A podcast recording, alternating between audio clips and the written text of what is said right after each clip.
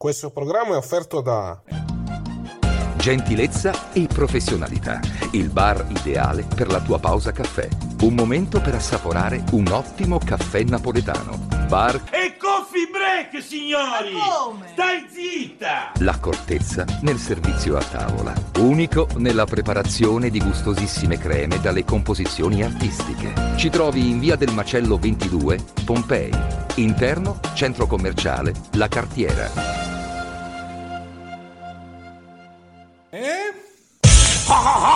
Ridere! Bello, bello! WineLivery.com Vini, birre e drink a casa tua subito, consegna in 30 minuti alla temperatura ideale direttamente dal produttore così risparmi. WineLivery.com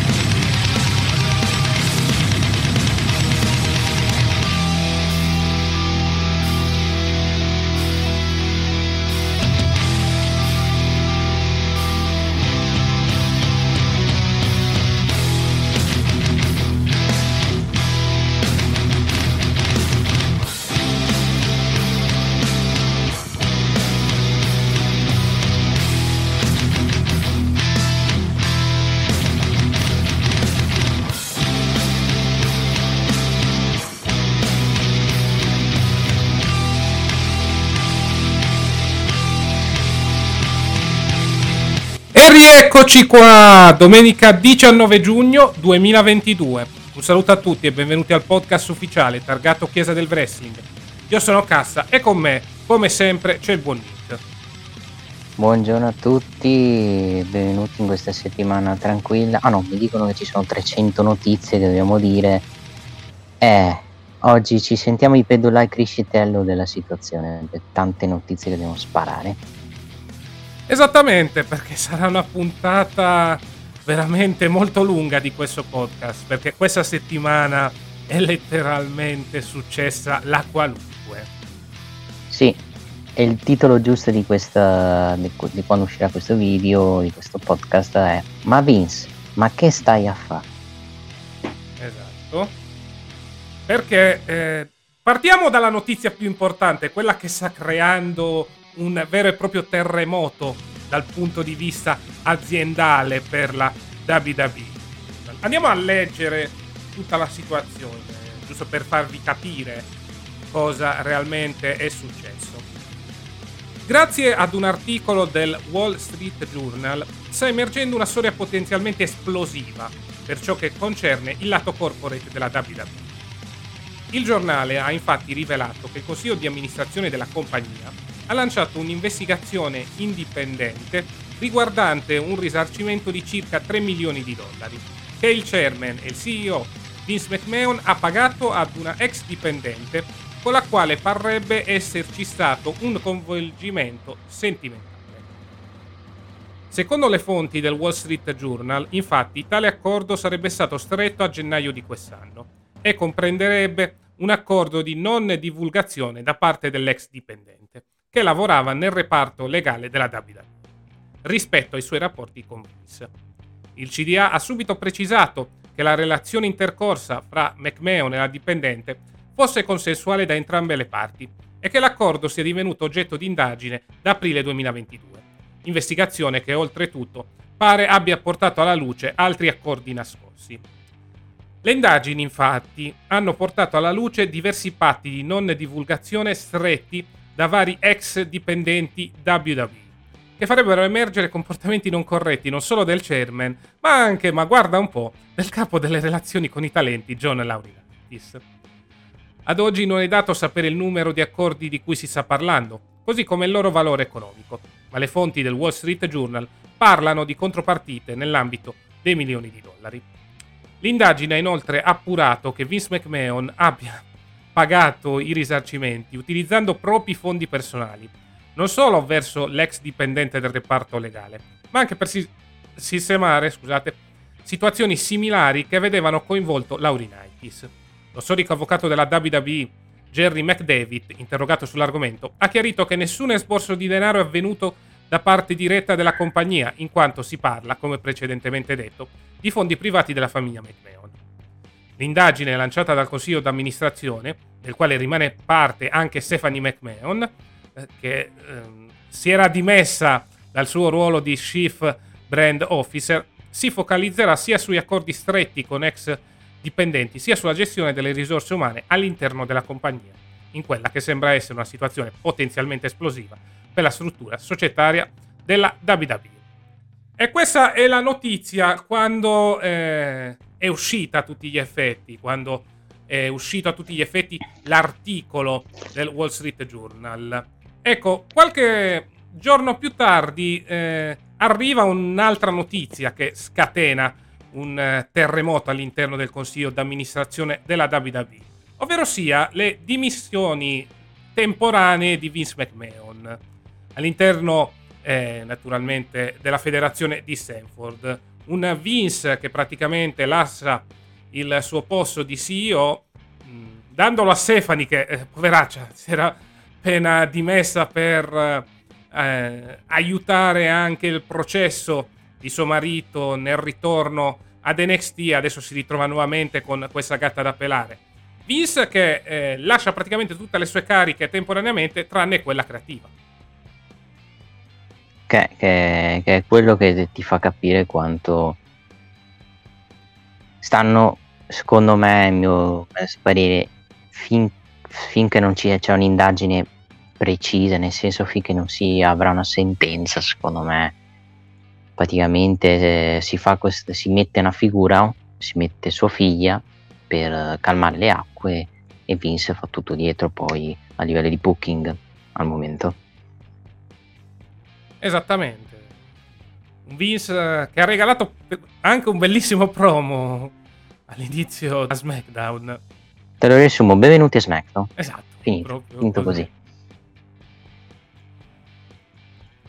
così. Vai. Diciamo, allora, beh, ti chiedo prima il tuo parere e poi dico la mia, così poi facciamo un lungo discorso su questa situazione.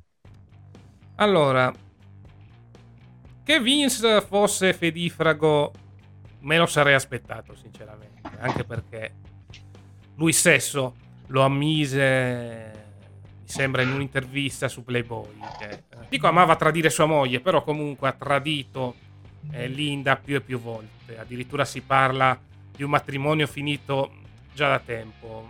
Eh, più che altro il problema è che questa situazione non è stata mai discussa fino in fondo, mi spiego meglio, cioè fino all'arrivo di questa notizia l'impressione è che comunque ok c'erano stati dei tradimenti, ma comunque la famiglia McMahon era sempre rimasta unita sia con Vince che con Linda. Invece qui vediamo un Vince che praticamente ha una relazione extraconiugale con eh, una donna, diciamo, del suo staff eh, e che praticamente questa donna se la girava con eh, John Laurinaitis. Non mi stupisco di Laurinaitis, visto quello che è uscito su di lui negli ultimi anni, ad esempio le vasche idromassaggio con le belle. Ciao Maria Canellis. Ma al di là di ciò...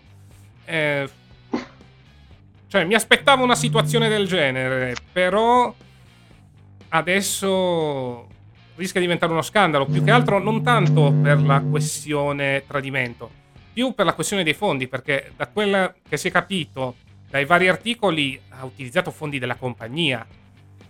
E quella parte lì è molto grave, perché comunque utilizzare dei fondi che fondamentalmente non sono tuoi, ma sono quelli della WWE, per carità, federazione di tua proprietà e ci fai quello che vuoi. Ecco, diciamo che eh, non è molto bello per gli azionisti, diciamo, per i vari sponsor che eh, ti pagano, perché praticamente scoprono che i tuoi soldi vengono usati per eh, nascondere relazioni extraconiugali. E infatti Vince ha deciso di fare un passo indietro e di lasciare le redini a Stefani in questa situazione. Poi però vedi anche il promo di SmackDown e pensi che il loro piano è molto semplice perché in questa situazione Ascolti. sarebbe potuto tranquillamente intervenire Nick Khan e dire ok, mi prendo io le redini di tutto, provo anche a vendere la compagnia, cerchiamo di risolvere questa situazione. Invece è rimasto tutto abbastanza invariato, cioè perché eh, Stefani prende le redini, Vince fa quel promo lì. L'impressione che il loro piano sia lasciar eh, passare la cosa dopo un paio di mesi e poi ritornare tutta alla normalità cosa che alquanto rischiosa, però comunque potrebbe funzionare. Però la vedo molto dura. Ti dico, l'impressione è quella. Detto questo, il vero problema a mio avviso non è tanto la reazione extraconiugale, ognuno può fare il cavolo che vuole con la propria vita, certo.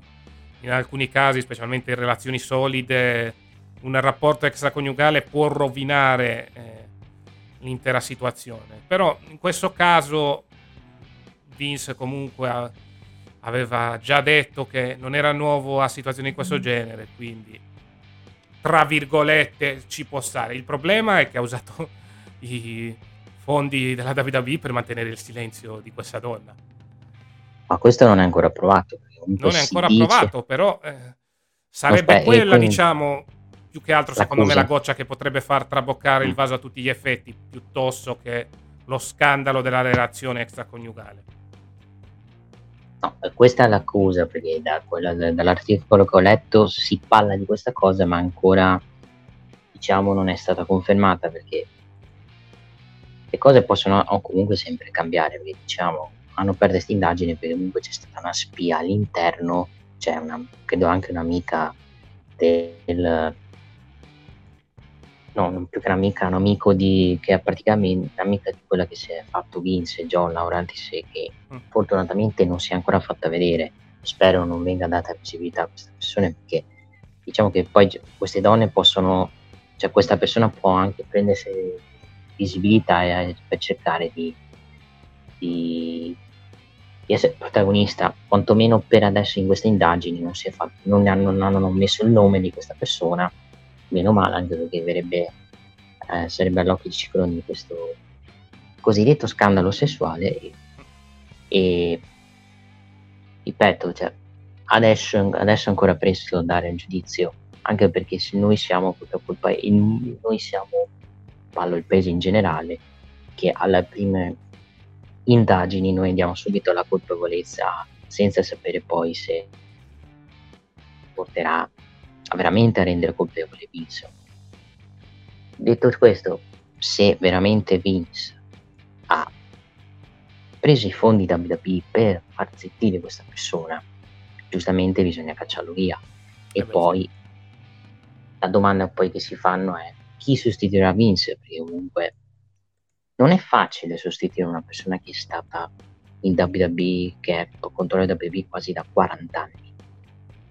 E quindi, cioè, è un, questo, questo evento può nel bene e nel male, secondo me, portare a un cambiamento da WWE.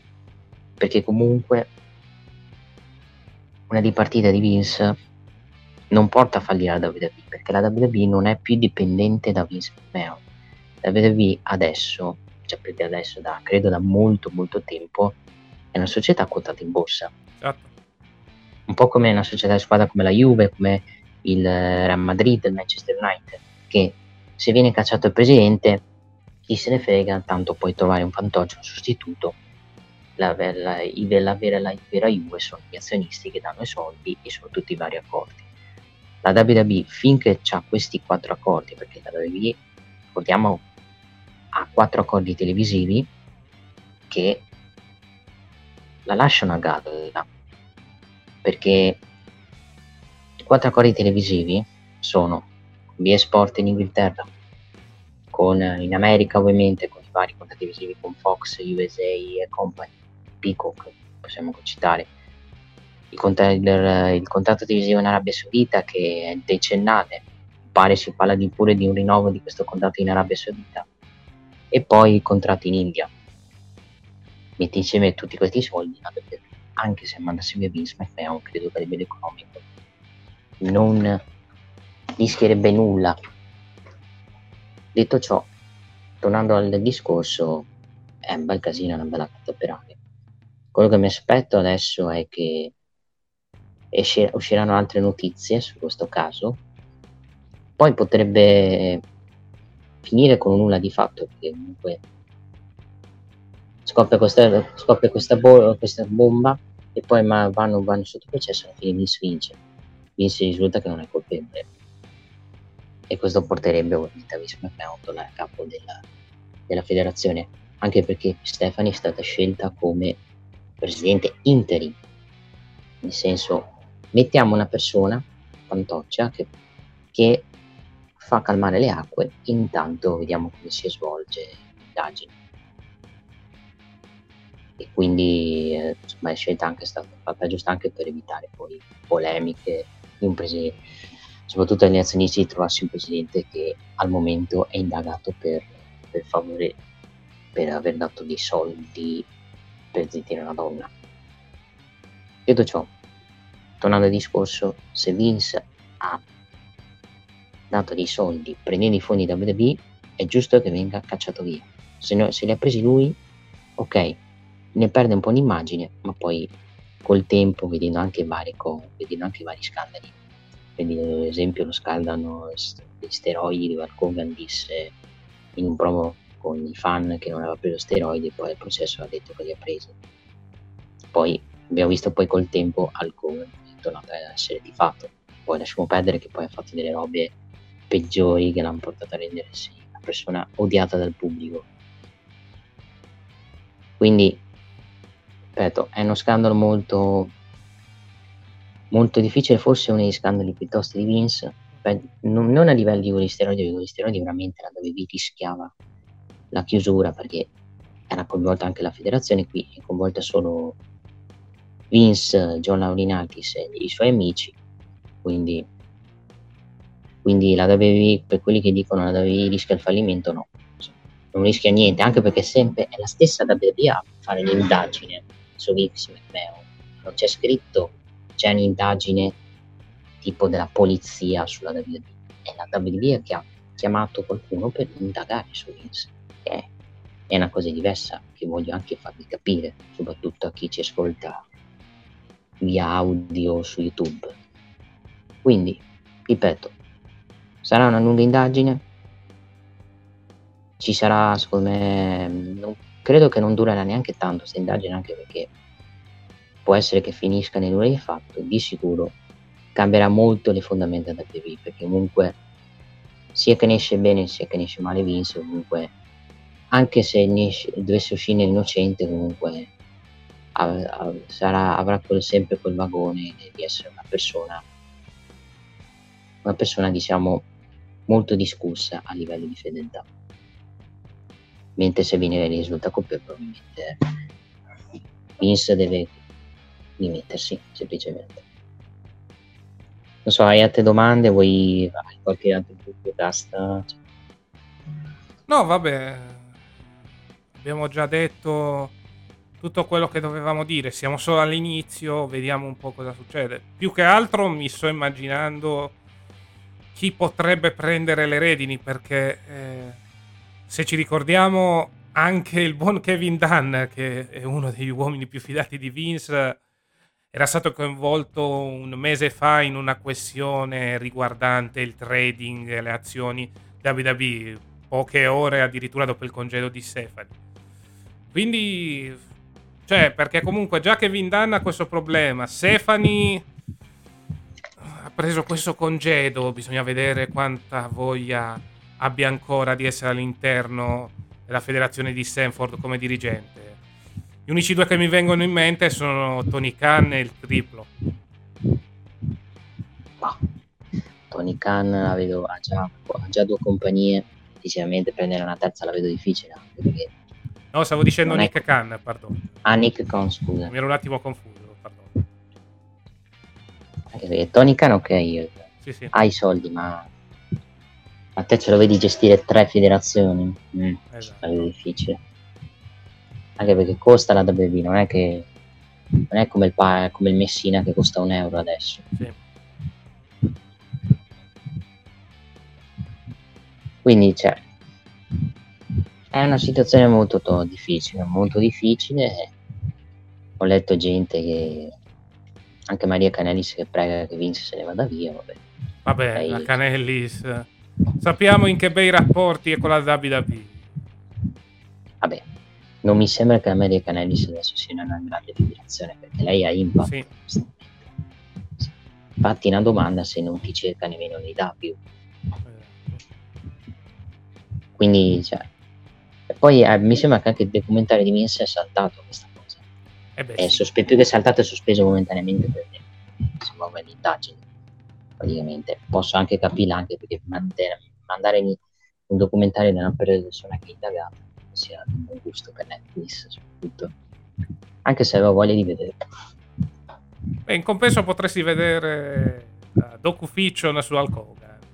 Quando dovrebbe uscire quando dovrebbe uscire questa docu-fiction? Non lo so, se ne parlava tempo addietro, poi boh. stanno girando da quel che ho capito.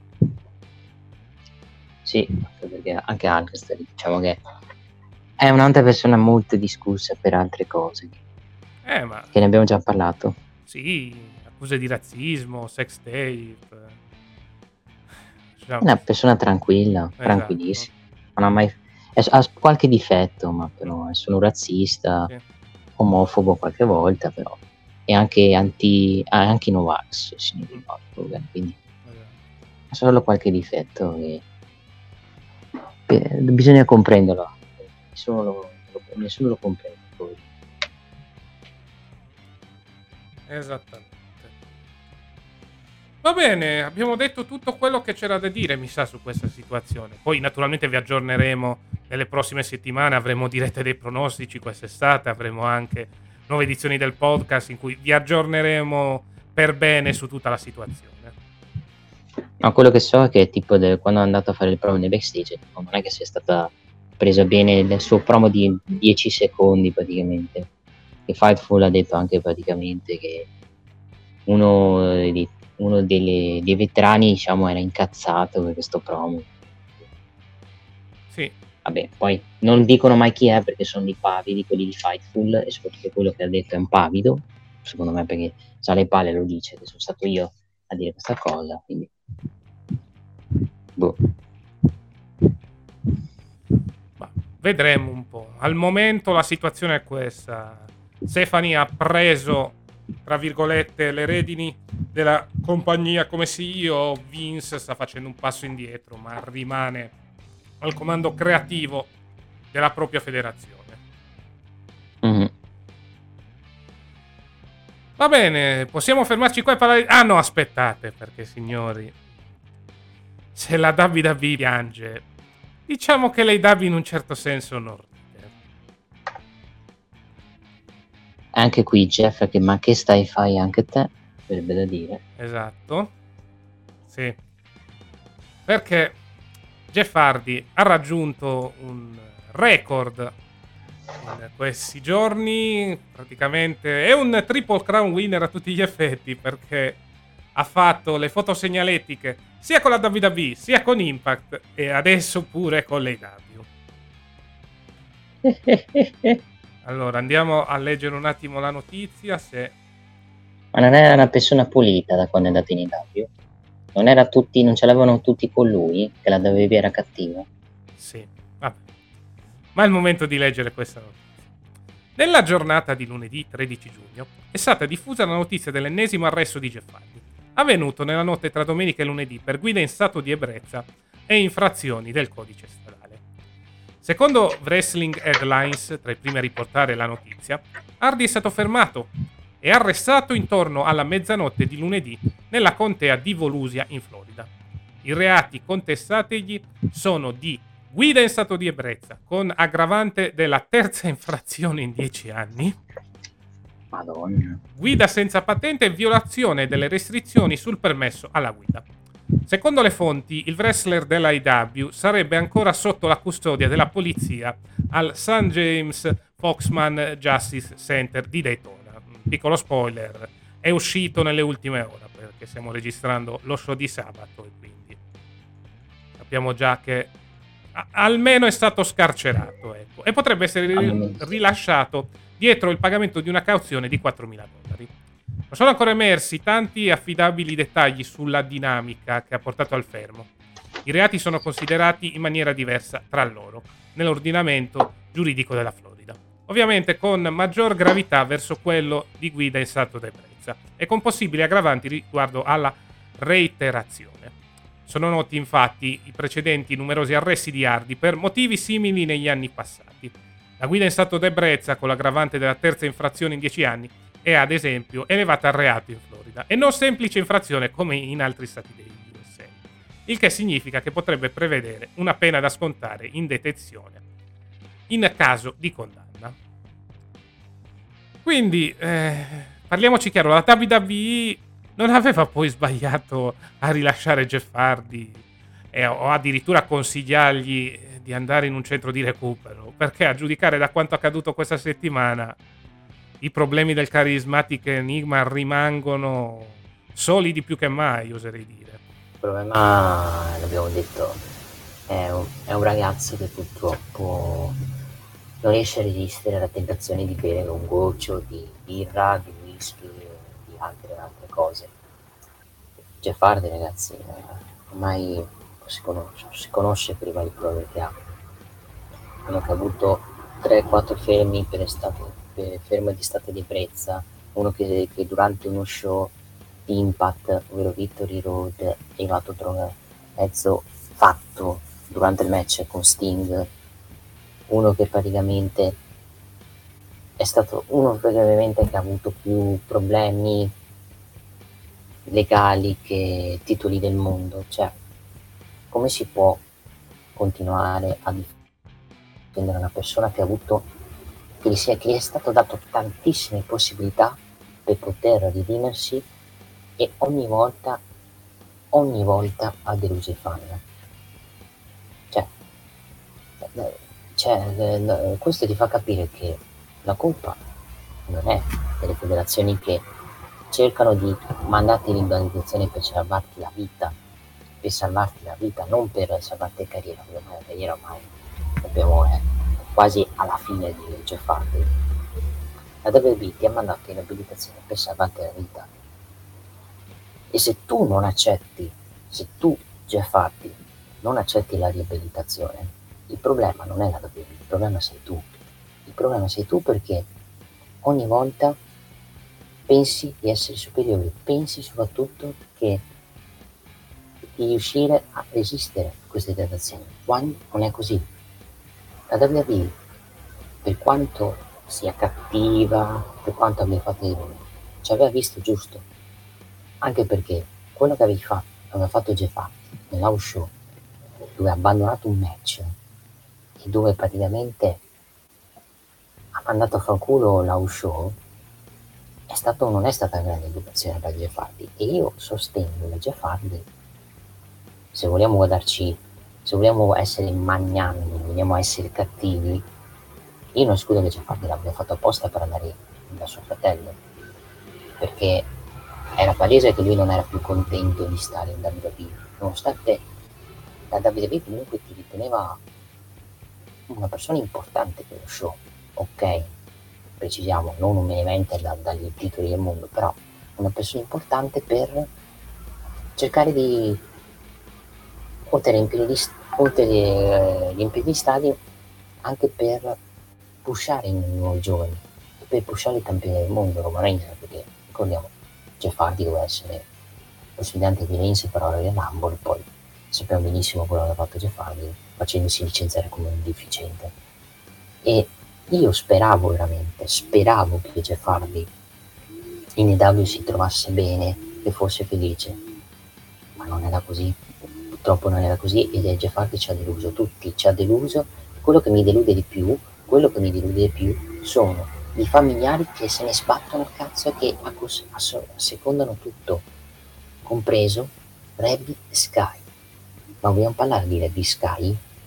Vogliamo parlare del TikTok vergognoso che ha fatto, dove sperava che il match di suo, di suo marito non si facesse, pregando il Signore, e poi ha messo la foto di Jeff Hardy, cioè aveva messo uno con lo scritto Jeff Hardy, cioè, gra- vogliamo precisare anche questo episodio dove uno dei motivi per cui Hong Kong viene licenziata perché le biscai provocano il, il karma adesso Hong Kong in, in, in tempi extreme Hong Kong gli mise le mani addosso e viene licenziata questo ti fa capire che Jeff Hardy oltre a essere lui il problema è anche quello che sta in tunnel.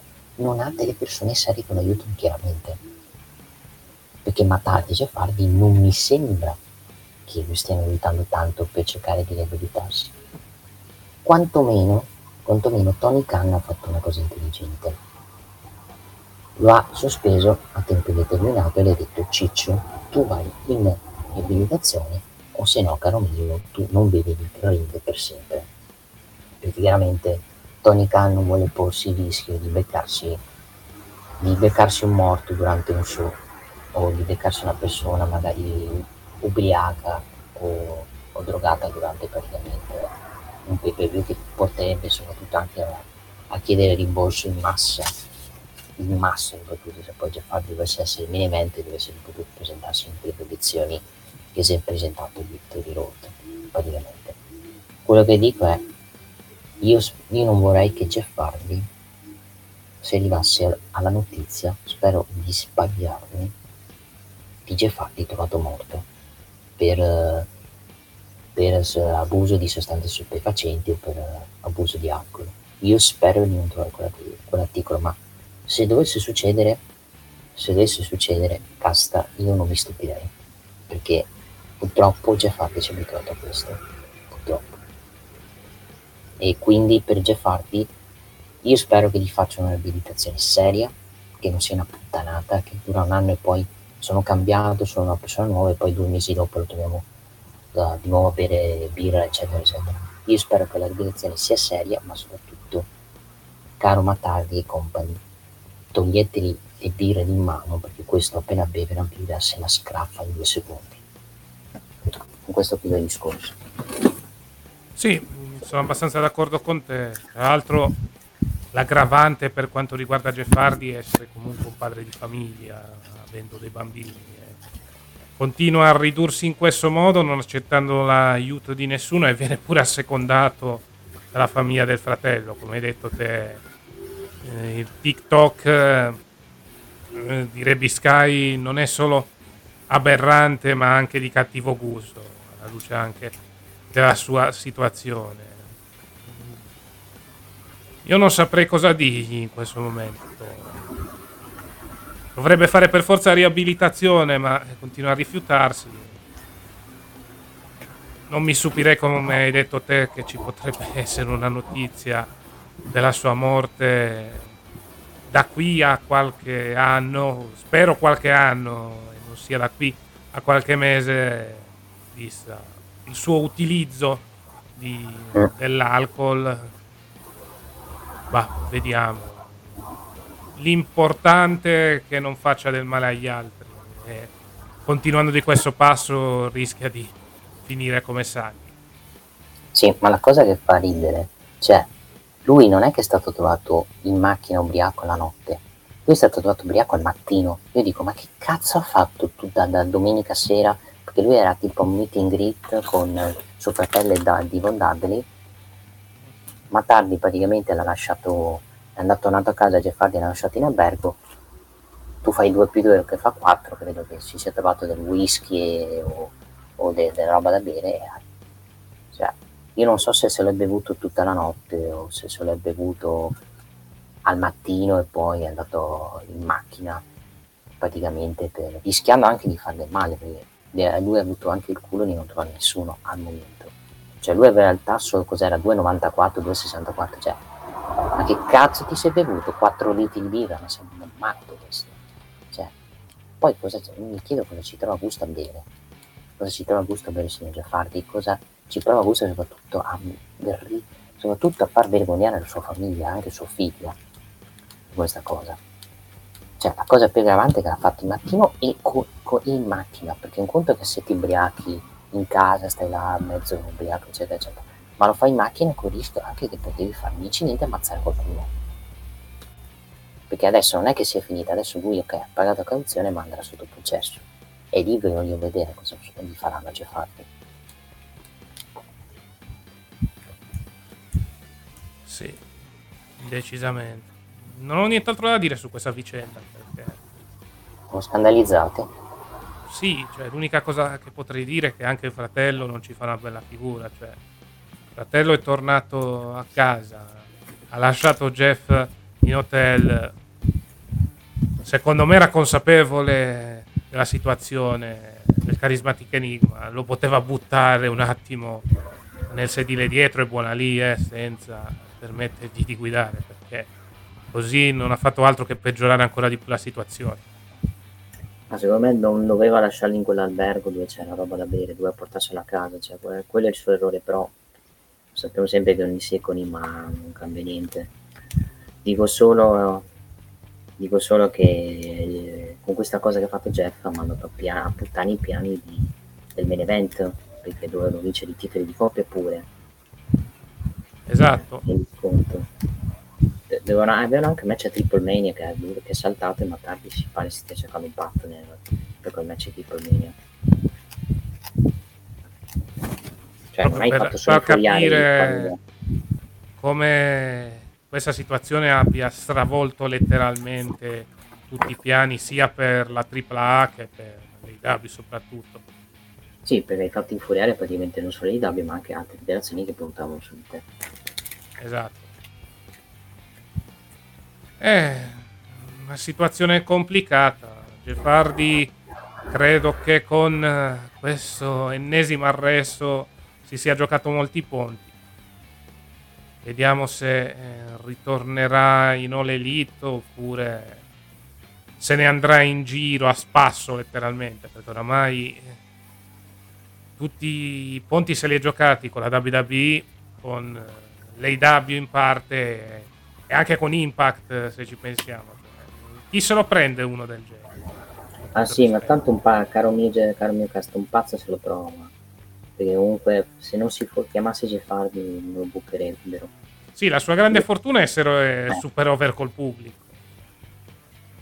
Ma non è solo quello, è il fatto che solo per il nome praticamente Jeffardi troverebbe solo booking, troverebbe sempre booking. Quindi se, non, se va mandato via, de, se va via dall'IW trovi sempre poi magari Impact o qualcun altro che te lo, te lo prende solo per affari, non perché ci tiene la salute sua. Esattamente, perfettamente d'accordo con Va bene, abbiamo detto tutto quello che si poteva dire praticamente riguardo a Jeff Hardy. Dovremmo passare agli show, ma c'è un'altra notizia. Questa è la settimana delle notizie.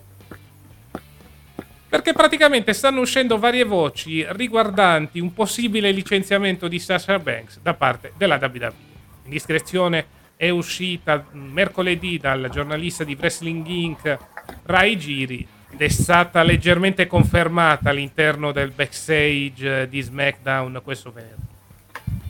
Sì, la domanda è quando fanno questo annuncio del licenziamento, visto che di solito quando licenziano gente, quando licenziano gente di solito dicono Sasha Banks è stata rilasciata, quindi abbiamo un buon futuro, eccetera, eccetera, e nel sito non l'aveva ancora licenziata. Cioè, o stanno aspettando che si calmano le acque della questione Vince, o, o semplicemente non sono ancora del tutto vere. Cioè, o, stanno, o potrebbero anche fare questa mossa intelligente di aspettare la sua fine del contratto e dopo quell'articolo per dire è stata licenziata, non licenziata, magari rilasciata praticamente.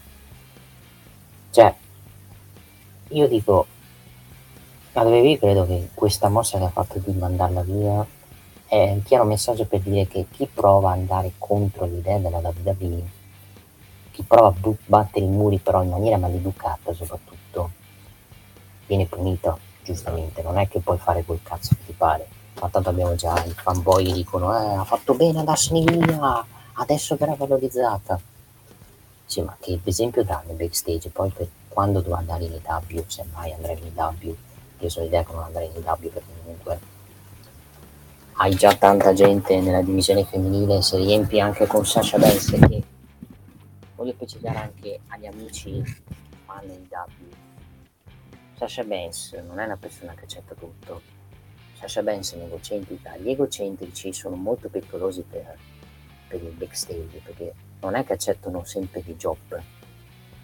Quindi trovarsi una Sasha Banks che vuole dove quando ti chiederà di andare nei W non è che ti chiede di andare là per combattere a Dark, perché dopo se ne fai combattere Dark dopo due o tre settimane lei si rompe i coglioni. Ti chiede il titolo del mondo e ti chiede un ingaggio che secondo me sarà molto alto perché Sasha Banks non viene gratis. Non viene gratis Sasha Banks.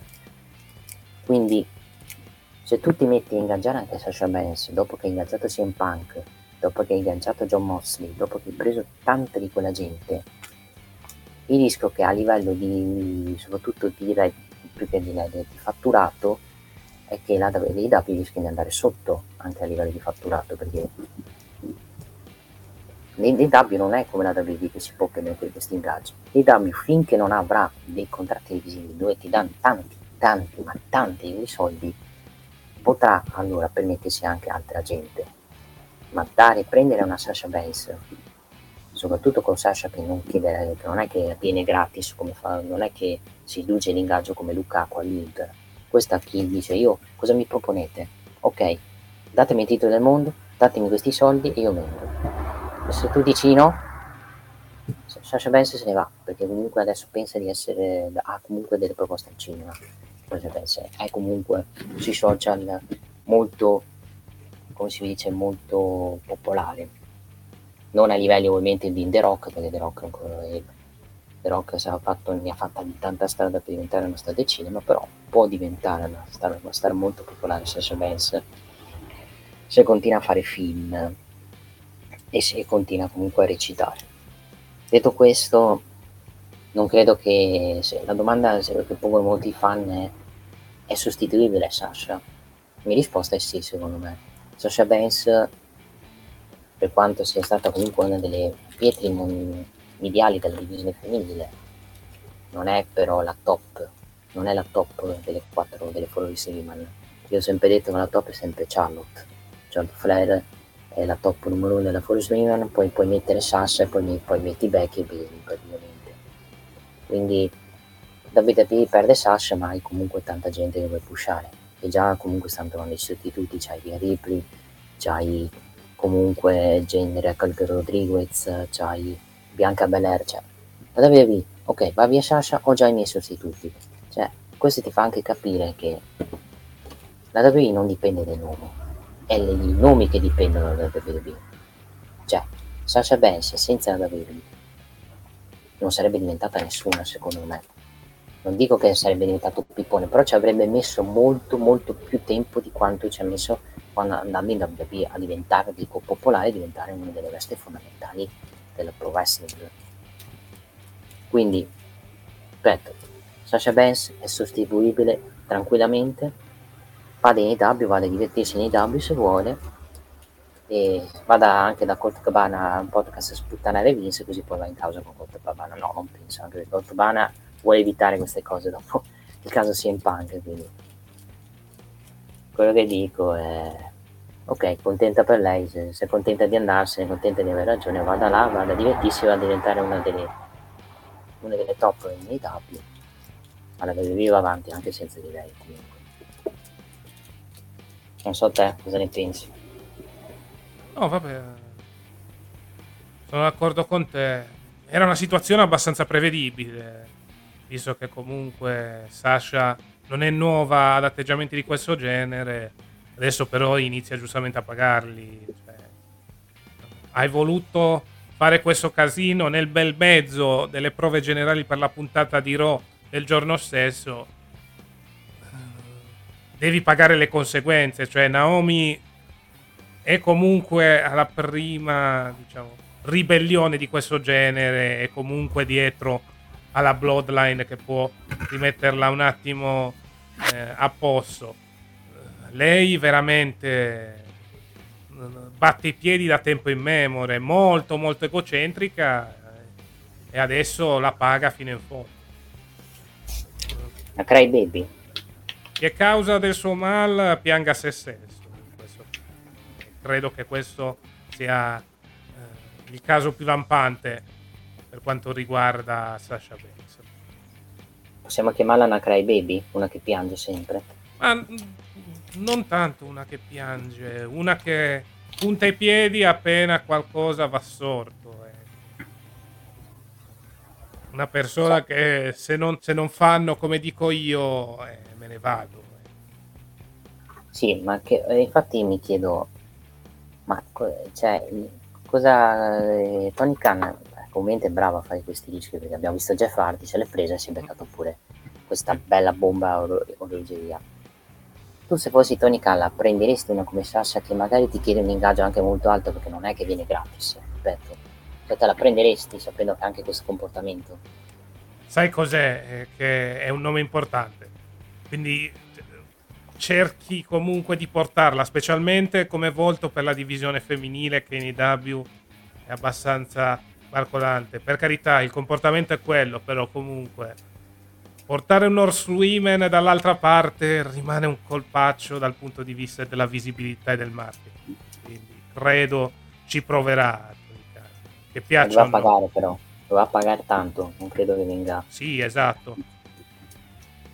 Eh beh, sì. Poi bisogna vedere anche perché Sasha millantava di avere un grande futuro ad Hollywood. Bah, ma che vada a Hollywood, che vada a Hollywood, si vada a divertire.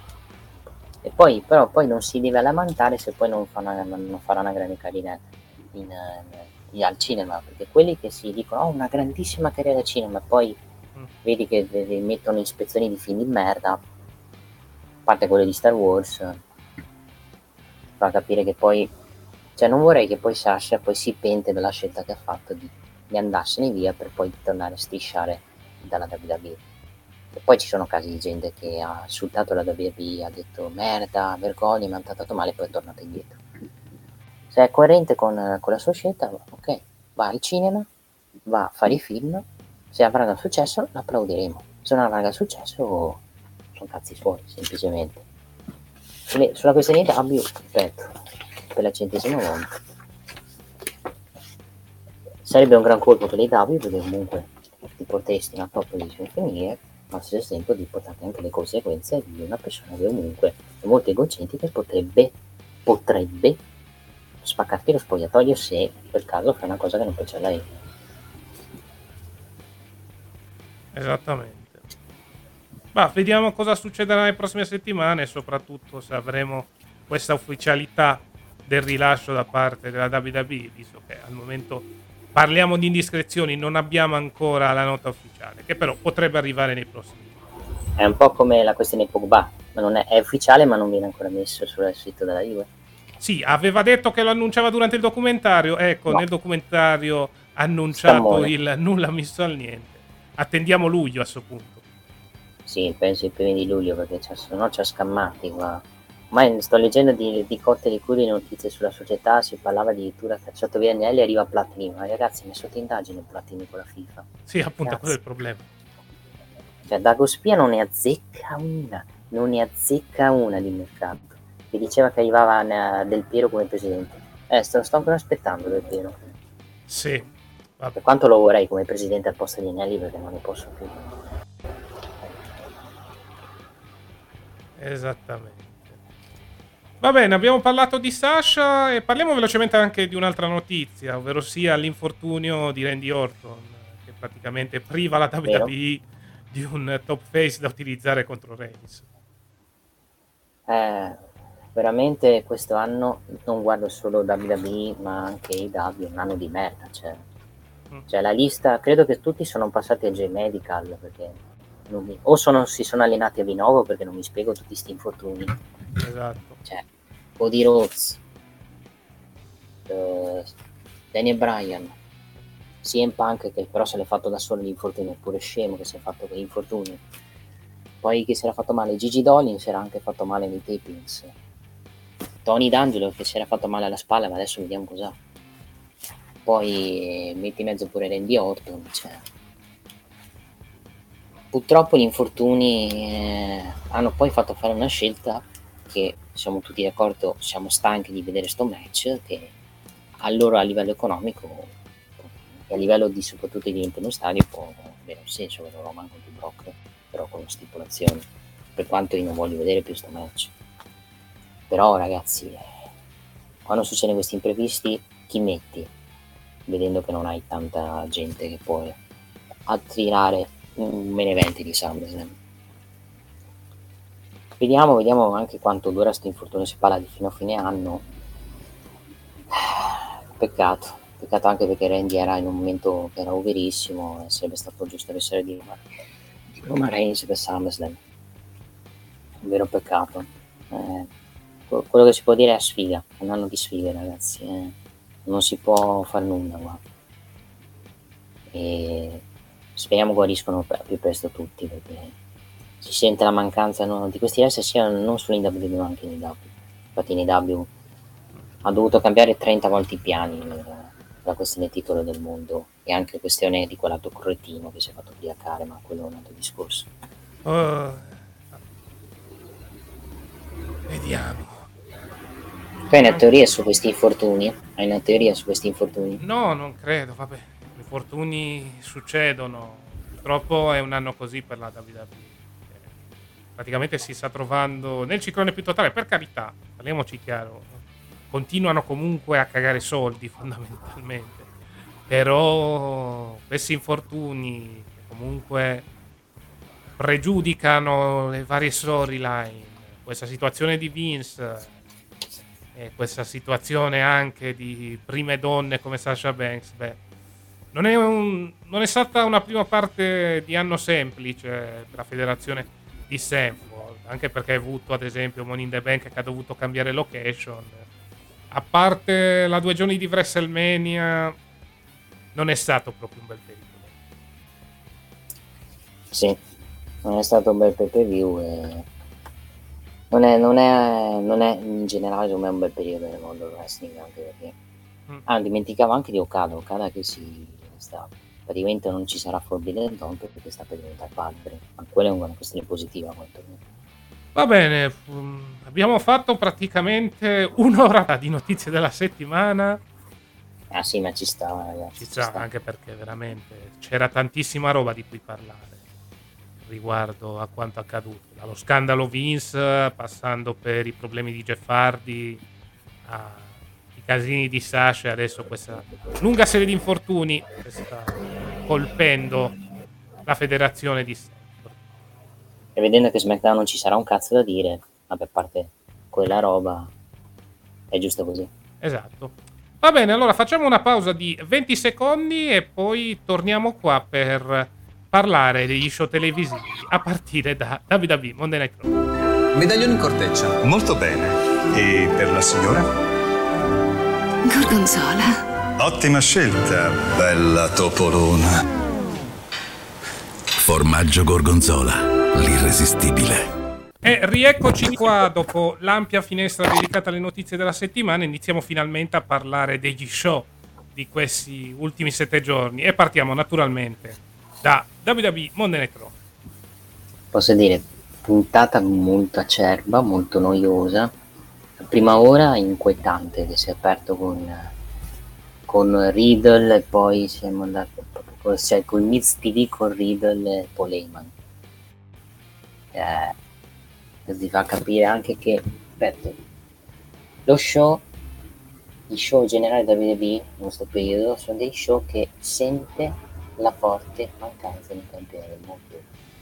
Perché purtroppo la WWE ha fatto, ha fatto una sua scelta nella convinzione che anche senza il campione del mondo, senza Roman Reigns, i show sarebbero andati avanti, perché c'avevi Cody, c'avevi altra gente che comunque ti potevano tenere show.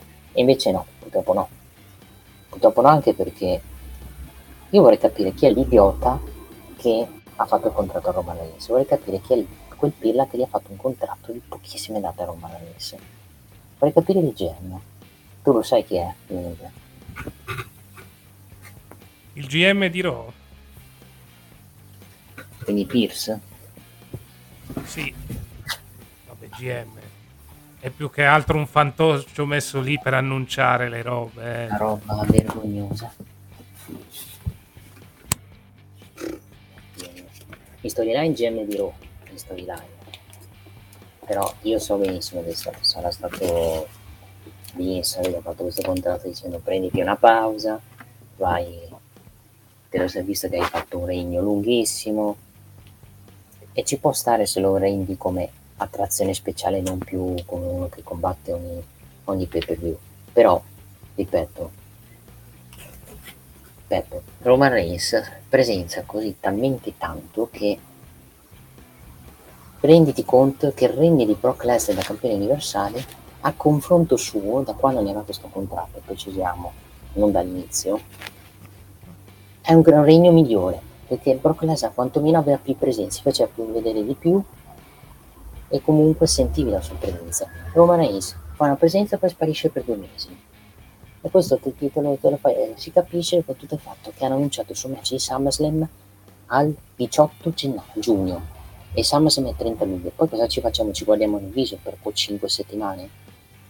Per 5 settimane ci guardiamo nel muso, come dire Money the Bank sti cazzi, chi se ne frega di Money the Bank.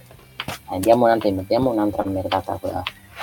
Diamo un'altra uh, palla di merda a, a Money the Bank. Cioè, questo sì, questo ti fa capire anche la situazione di show. Però riesce comunque a gestire perché comunque hai tanta gente comunque che ti riesce comunque a renderti lo show godibile e non c'hai tutte queste Mm. pubblicità di merda che becchi a Fox, a SmackDown. Tempo quando inizia a goderti il match è pubblicità, quando inizia a fare due o tre mosse pubblicità. Mentre loro quantomeno, ok, ci sono pubblicità, ma non sono così tante come sono Fox, praticamente.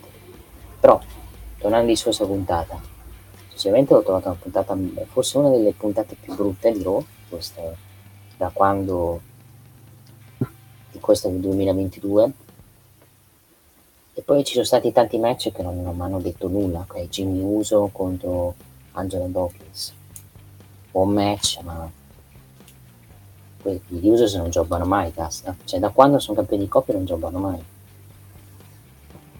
Sì, eh, e questo potrebbe diventare un gran problema così come è diventato Reigns. Cioè, questi hanno vinto i titoli, non giocano mai e rischiano di seppellire ancora di più la già inesistente divisione di coppia degli show del main ah roster. perché esiste, ah, perché esiste una divisione di coppia ah, Vabbè, conta che a Money in the Bank dobbiamo fare gli Usos contro gli Street Pro.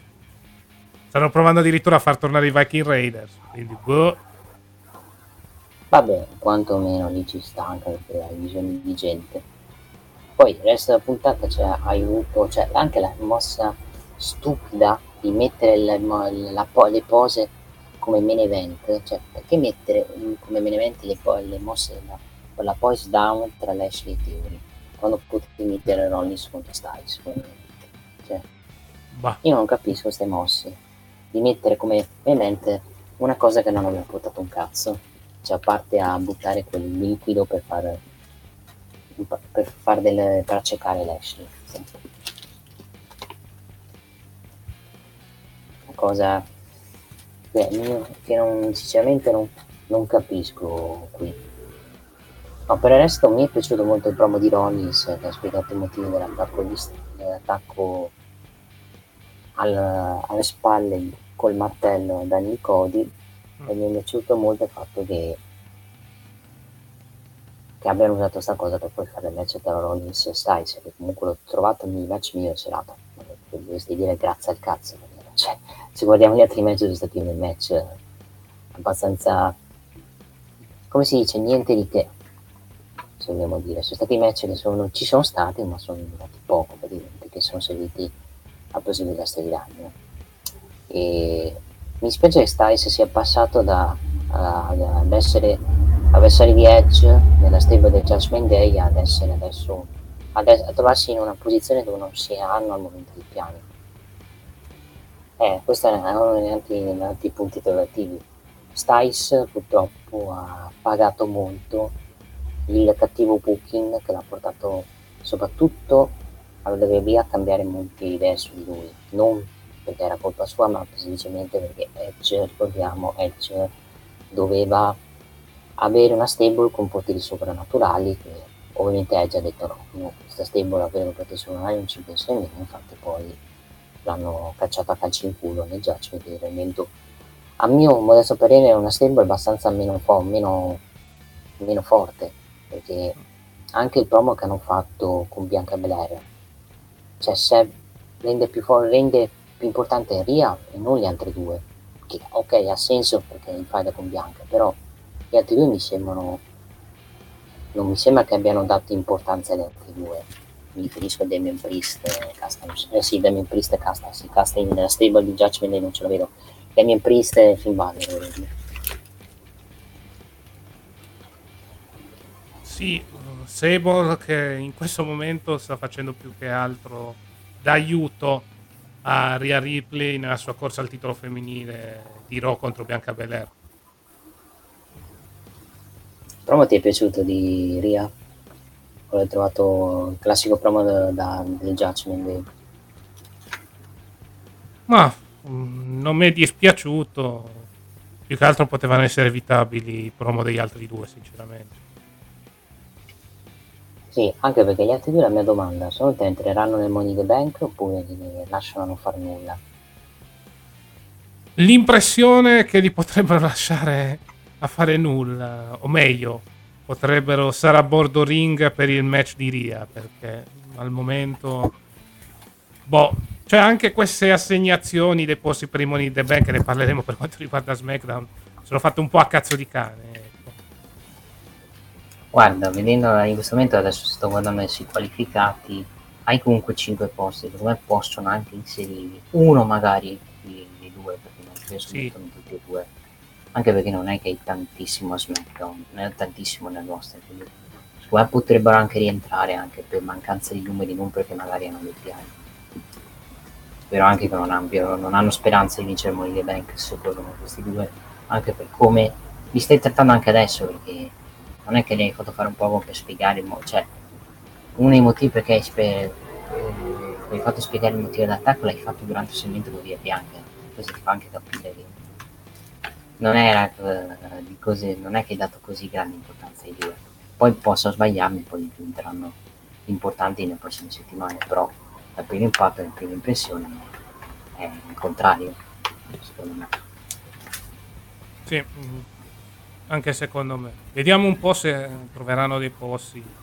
Perché comunque sarebbero due nomi che al di là della situazione in cui versano possono dare un po' di star power e anche un po' di buon lottato all'Ether match. Sì, servirebbe. eh, Poi servirebbe anche uno che sa volare sul, sul ring, anche perché i leather match hai sempre una svolazione.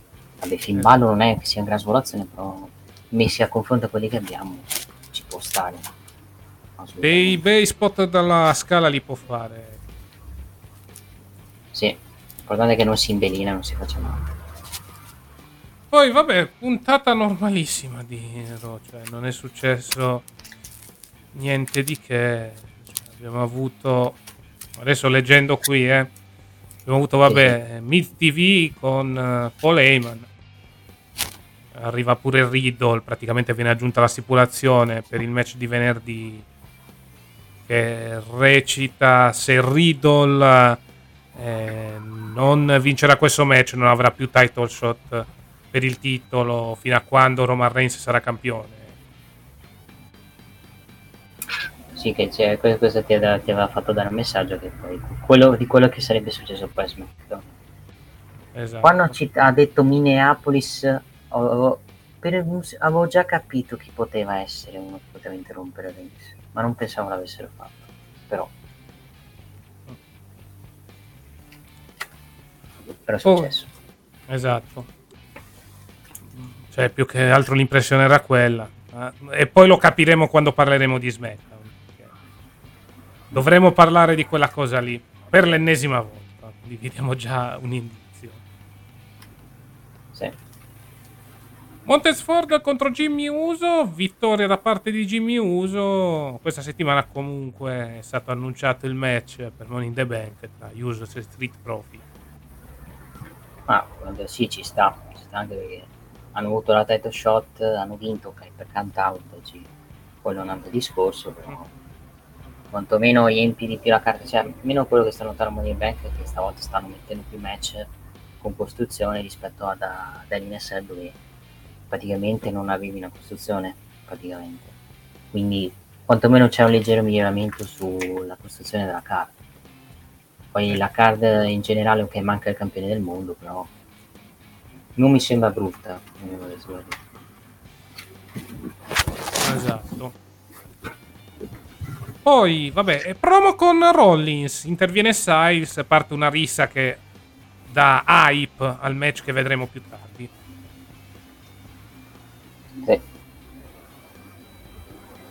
Mm, vabbè, match per il 24-7 mi fa ridere. Vedere Becky Lynch che lotta tra, virgole, per... tra, tra, virgolette, tra virgolette. Esatto, però fa sempre ridere.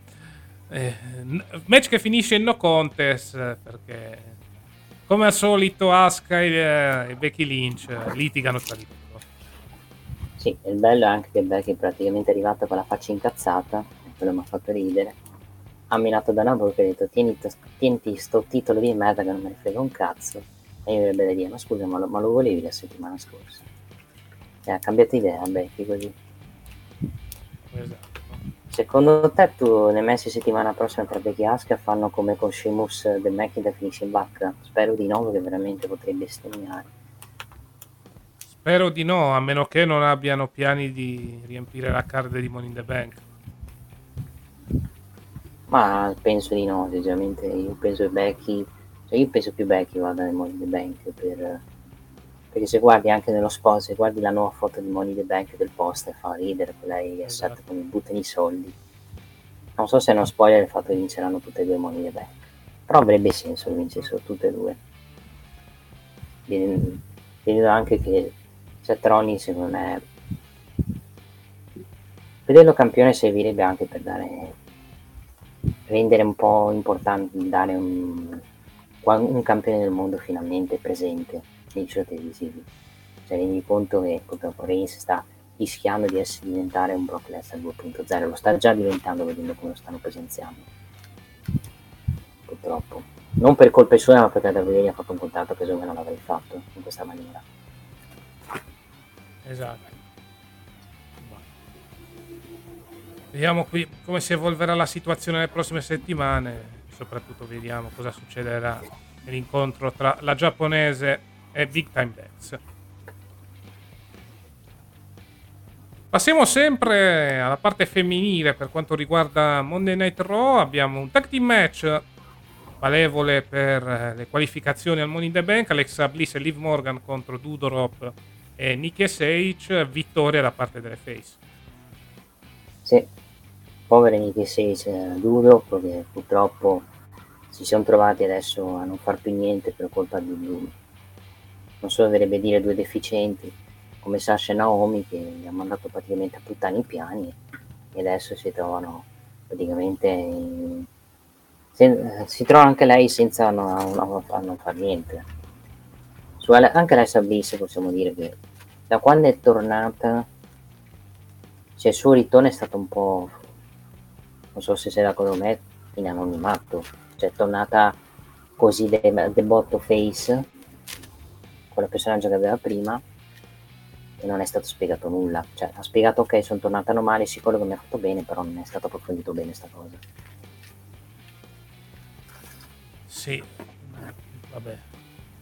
Lasciamo stare, la Bliss già si era lamentata, però almeno a differenza di Sasha Banks non l'ha fatto in modo maleducato, perché voleva dei piani e quindi è tornata con questa gimmick mixata, tra virgolette, con eh, elementi del passato sia per quanto riguarda il periodo da Goddess che eh, da periodo scagnozza tra virgolette di, di Wyatt mm. questo tag team con il Morgan te porterà magari a, magari a lei che a loro due entrare in questo torneo se lo faranno mai per titoli di coppia oppure si sono dimenticate di dire e hanno fatto, si sono arresi a dire meglio non introdurre queste cinture. Ma potrebbe funzionare come coppia. No? Il problema è il torneo, che ancora stiamo aspettando. Ma se, no, se no, si sono arresi non lo fanno questo torneo. Secondo me si sono proprio arresi con le cinture di coppia, purtroppo. E... Perché comunque già eh, fin dalla loro nascita sono servite a poco o niente adesso ne stanno approfittando per metterle in uno sgabuzzino. Oh, vediamo, cioè, ok, eh, adesso hanno detto c'è Money the Bank, non facciamo sto torneo, lo facciamo dopo a SummerSlam. Sì, far potresti dare valore al tutto, però, boh, vediamo. Però non ci credo finché non lo vedo. Esatto. Anche perché Alessia Bliss e Morgan, cioè, Lee Morgan è un periodo che è un fire, sta andando meglio di quanto andava, era andato bene nel periodo quando era in fase con Becky, sta molto migliorando. Lasceranno non fare niente a SummerSlam, non ci credo finché lo vedo. A meno che non gli danno un Money the Bank, una valigetta, perché noi diciamo che è favorita Becky, ma attenzione, potrebbe anche lei dire qualcosa su questo Money the Bank. Esattamente. Fu Vediamo così che po'. vinse Leslie Evans, dopo quello che ho detto. Sì, come si evolverà la situazione.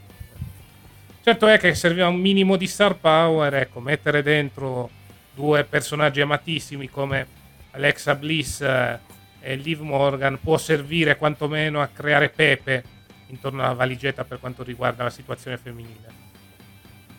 Ma lo speriamo, lo speriamo proprio. Esatto. Poi Kevin Owens contro Ezekiel. Vincitore per Cantout Ezekiel, ma soprattutto settimana prossima, ladies and gentlemen, ritorna Elias. Come tornerà? Ah, boh. Mia idea è o torna tramite un Titantron dove o fanno un pro, probabilmente un video dove fanno un fotomontaggio, non fotomontaggio, un videomontaggio dove ovviamente fanno credere che Elias e Ezekiel sono nello stesso momento, oppure travestono Elias da, cioè Ezekiel da Elias. Sarebbe troppo evidente, cioè devi fare proprio una barba perfetta per far capire che è Elias. A meno che si parla, naturalmente un'indiscrezione, di un grande ritorno. Damien Sandow? Eh, s- si parla naturalmente. Siamo Bah, nell'ambito delle credo. voci dei rumors. non ci credo finché non lo vedo. Perché anche noi tutti dicevamo, ah Vince farà, parlerà della questione e poi ha fatto due parole, cioè deluso da vedere. Io non mi stupisco più di nulla. Vediamo un po' cosa si inventano prossima settimana. Ma qui ci può anche stare, nel senso, una storyline trash. Sì, Kevin Owens si è perso come un imbecille perché si è messo a fare polemica con commentatori che hanno chiamato Ezekiel. No, è Elias, è Elias, e poi ha perso. Cioè, bellissimo, Sì. bellissimo il finale.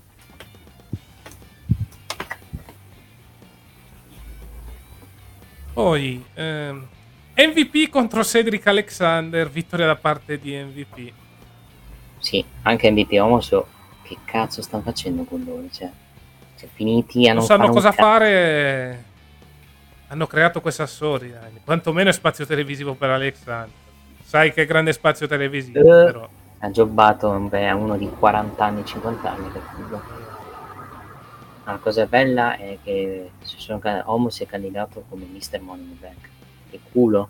Voglio vederlo Yeah. Homos con Money in the Bank. Casta ha promesso che se avesse vince Homos Money in the Bank si faranno 24 ore solo pizza. Che non gli dispiacerebbe secondo me. Va bene, Marisa, prendi il numero, andiamo avanti. Ah, la pizza è buona, non Sì, dispiacerebbe. 24 ore solo pizza, sì. Bene. Ma pizze diverse perché sai come fanno quelli Sì, del sì. gruppo di Elite, prendono la pizza quella prima quella della pizzeria, quelle poi suggelate, quindi ce la, ma ce la puoi fare, perché se fosse stata 24 ore ad esempio solo, ma co- cos'è una cosa che non ti piace? Tipo una Non roba so, che non ti 24 piace? ore non so. Tipo cocco, 24 ore solo cocco, avresti saresti morto. Eh. Va bene, eh, passiamo al match che poteva essere il main event, invece hanno optato per un'altra cosa, ovvero sia AJ Styles contro Seth Rollins.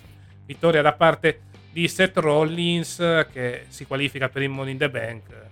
Abbastanza prevedibile la vittoria da parte dell'ex architetto eh, dello Shield, più che altro bisogna capire cosa vogliono fare con AJ Styles. Eh, assolutamente sì. Secondo me al momento non hanno piani, al momento e quindi no, me eh, io ho l'idea che magari quelli che hanno perso fanno come hanno fatto negli esti, ti ricordi? Quelli che hanno perso fanno il match dei perdenti per l'ultimo posto in Money Bank. Potrebbero anche fare così. La Battle Royale a cazzo.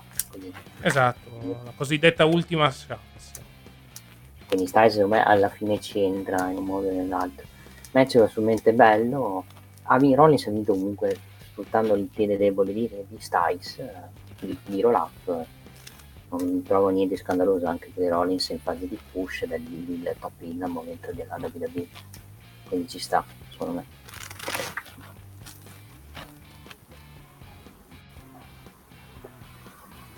Poi eh, Riddle contro Ciampa, vittoria da parte di Riddle, più che altro nell'ultima settimana abbiamo letto addirittura di carenza di idee per il povero Ciampa.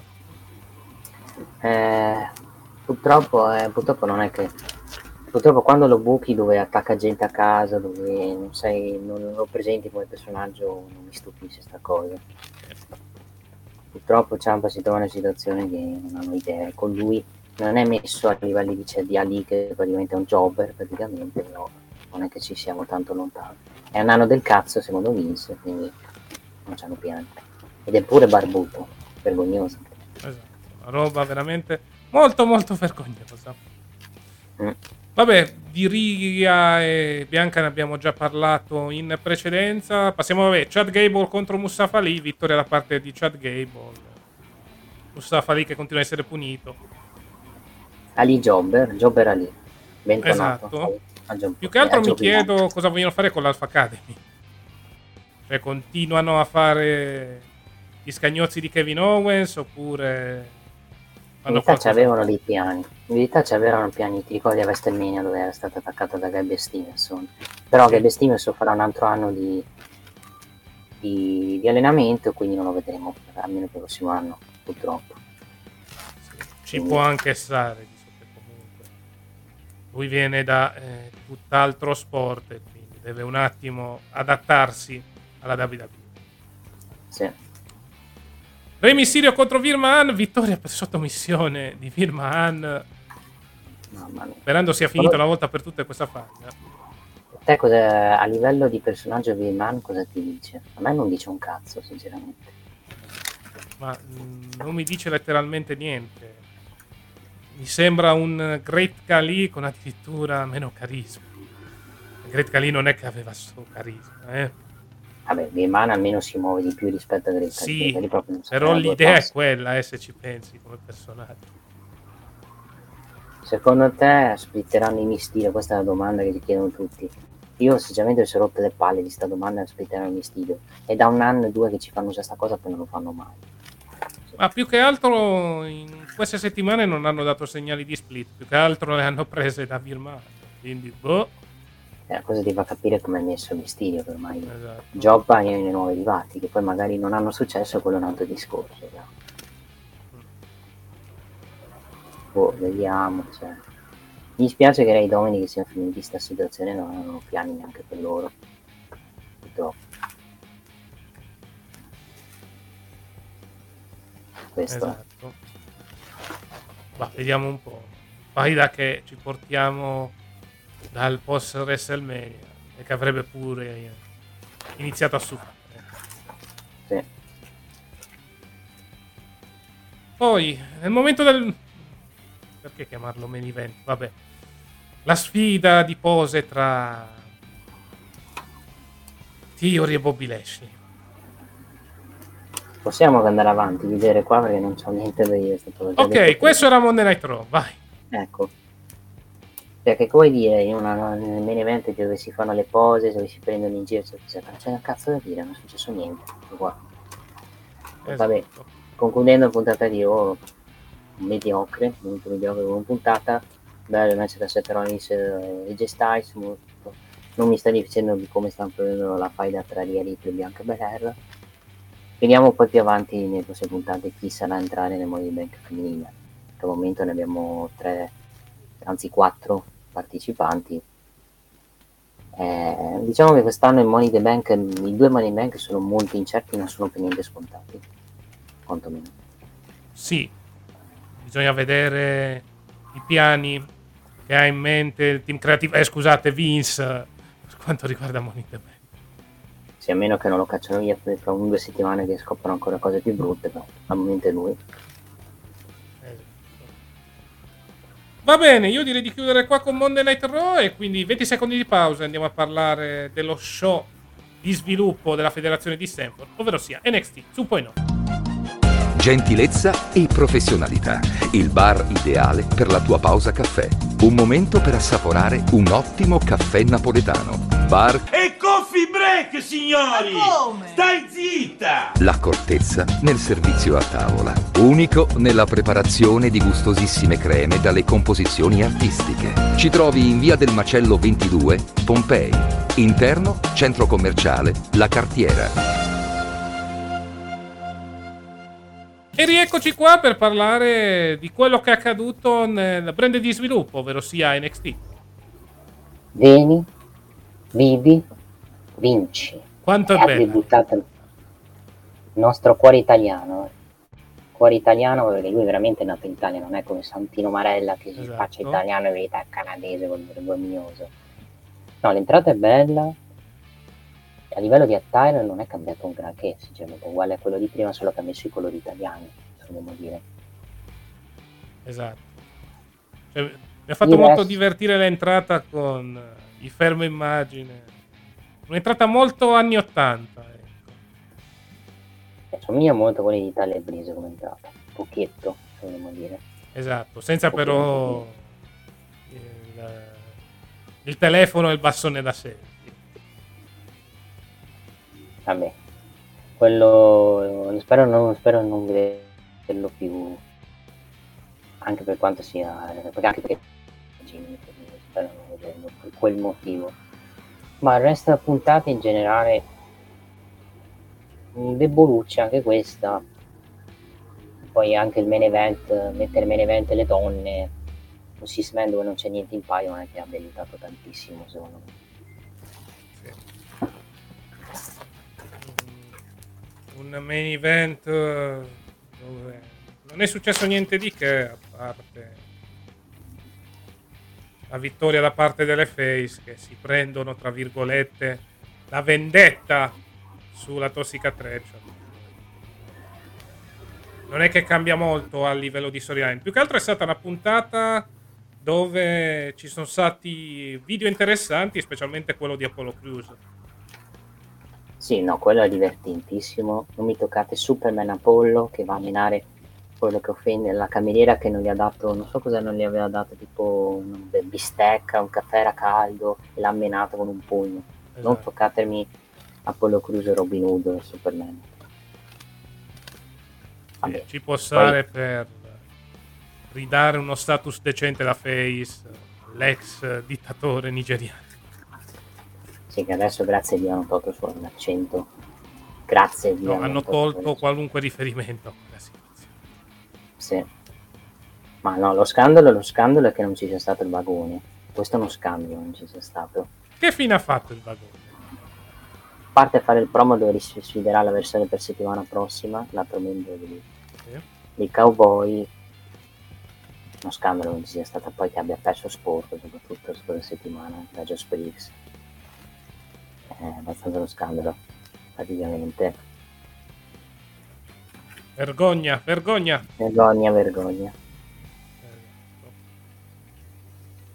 Vabbè, andando avanti, il match d'apertura è stato Creed Brothers contro Malik Blade e Edris Enofe per i titoli di coppia di NXT, vittoria da parte dei Face, i Creed Brothers che eh, nel post match stringono la mano dei propri avversari in segno di rispetto, cosa che poi successivamente nel backstage non piacerà molto a Roderick Strong.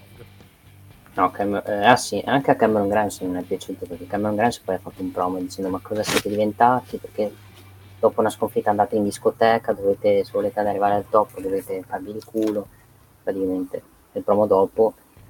Il match mi è molto piaciuto, match secondo me della serata anche perché gli altri non è che c'è- se vediamo le alternative degli altri match non è che ci sia da dire molto. Buona difesa tirati i Kid Brothers.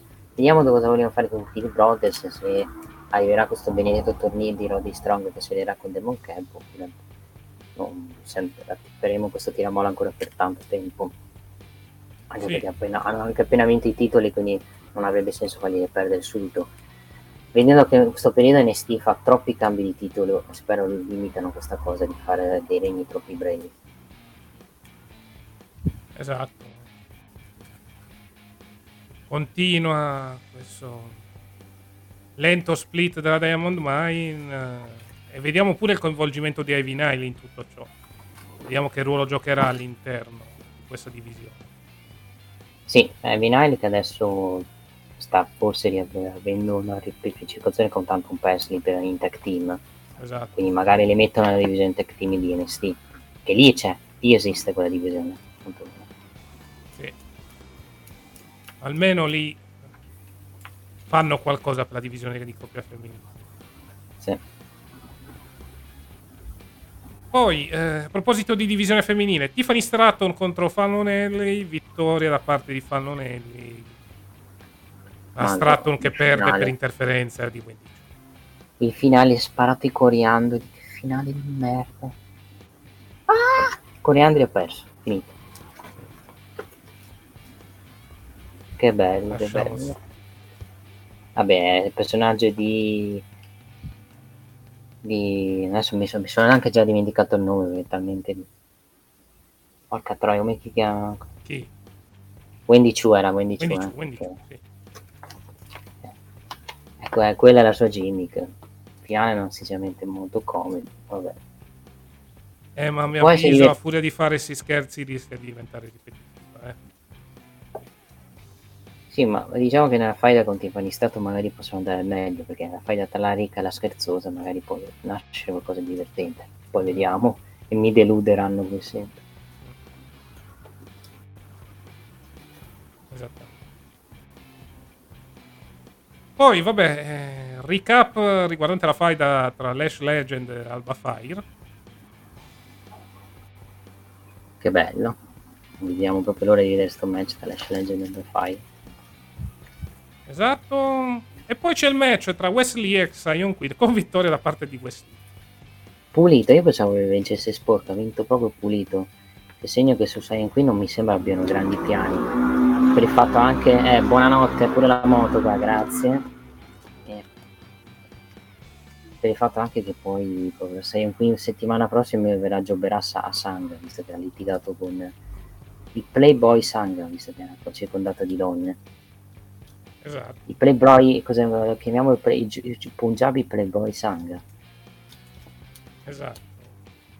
Ci Abbiamo il Punjabi Playboy e ci abbiamo anche il ballerino indiano in quel di SmackDown. Sì, ma no, no, non fammi ricordare quel ballerino, mamma mia. Cioè, rendi conto che è uno dei segmenti che mi ricordo di più di quella puntata di SmackDown, vuol dire che c'è un problema. Vuol dire che c'è un grosso problema sulla puntata di SmackDown, se mi ricordo io. È il momento del debutto dei druidi, che battono Dante Chen e Yaver Vernal, ma soprattutto combattono coperti dalla tunica.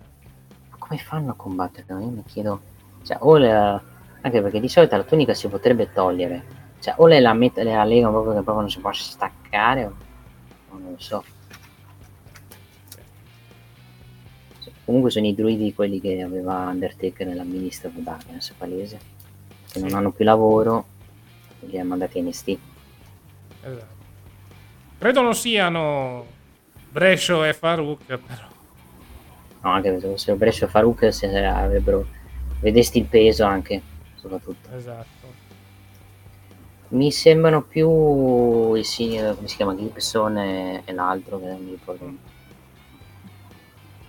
Green, Grizzly Young Veterans mi sembrano più quelli che, che fanno che poi interrompono di se guardi sono spariti Grizzly Young Veterans dagli show quindi penso siano loro spero anche li tolgono sta gimmick dei druidi li, scop- li facciano scoprire che fanno prima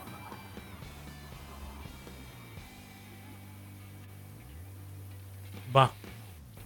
Vediamo un po'. Certo è che potrebbero togliere quelle tuniche, che sono fastidiose. Sì, ma so- pensa già a lottare in Italia con quelle tuniche. Muori di caldo dopo due minuti, Esatto. dopo un secondo muori. Non so là in, in Florida quanti gradi ci sono per combattere in quelle condizioni. Tanto bene. Qui mi dice 28 gradi, eh? Puro. Bene. Proprio caldo, caldo, caldo, caldo. Sì. Poi se uno prova a giocare con le tuniche al- all'aperto è proprio, vuol dire, è proprio una mazzata. Esatto.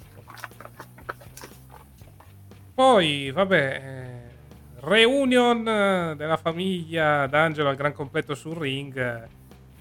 Sax e Zudimes eh, ricevono due Rolex, mentre invece Santos Escobar, Cruz del Toro e Wild si beccano i rimproveri da parte del Don di NXT.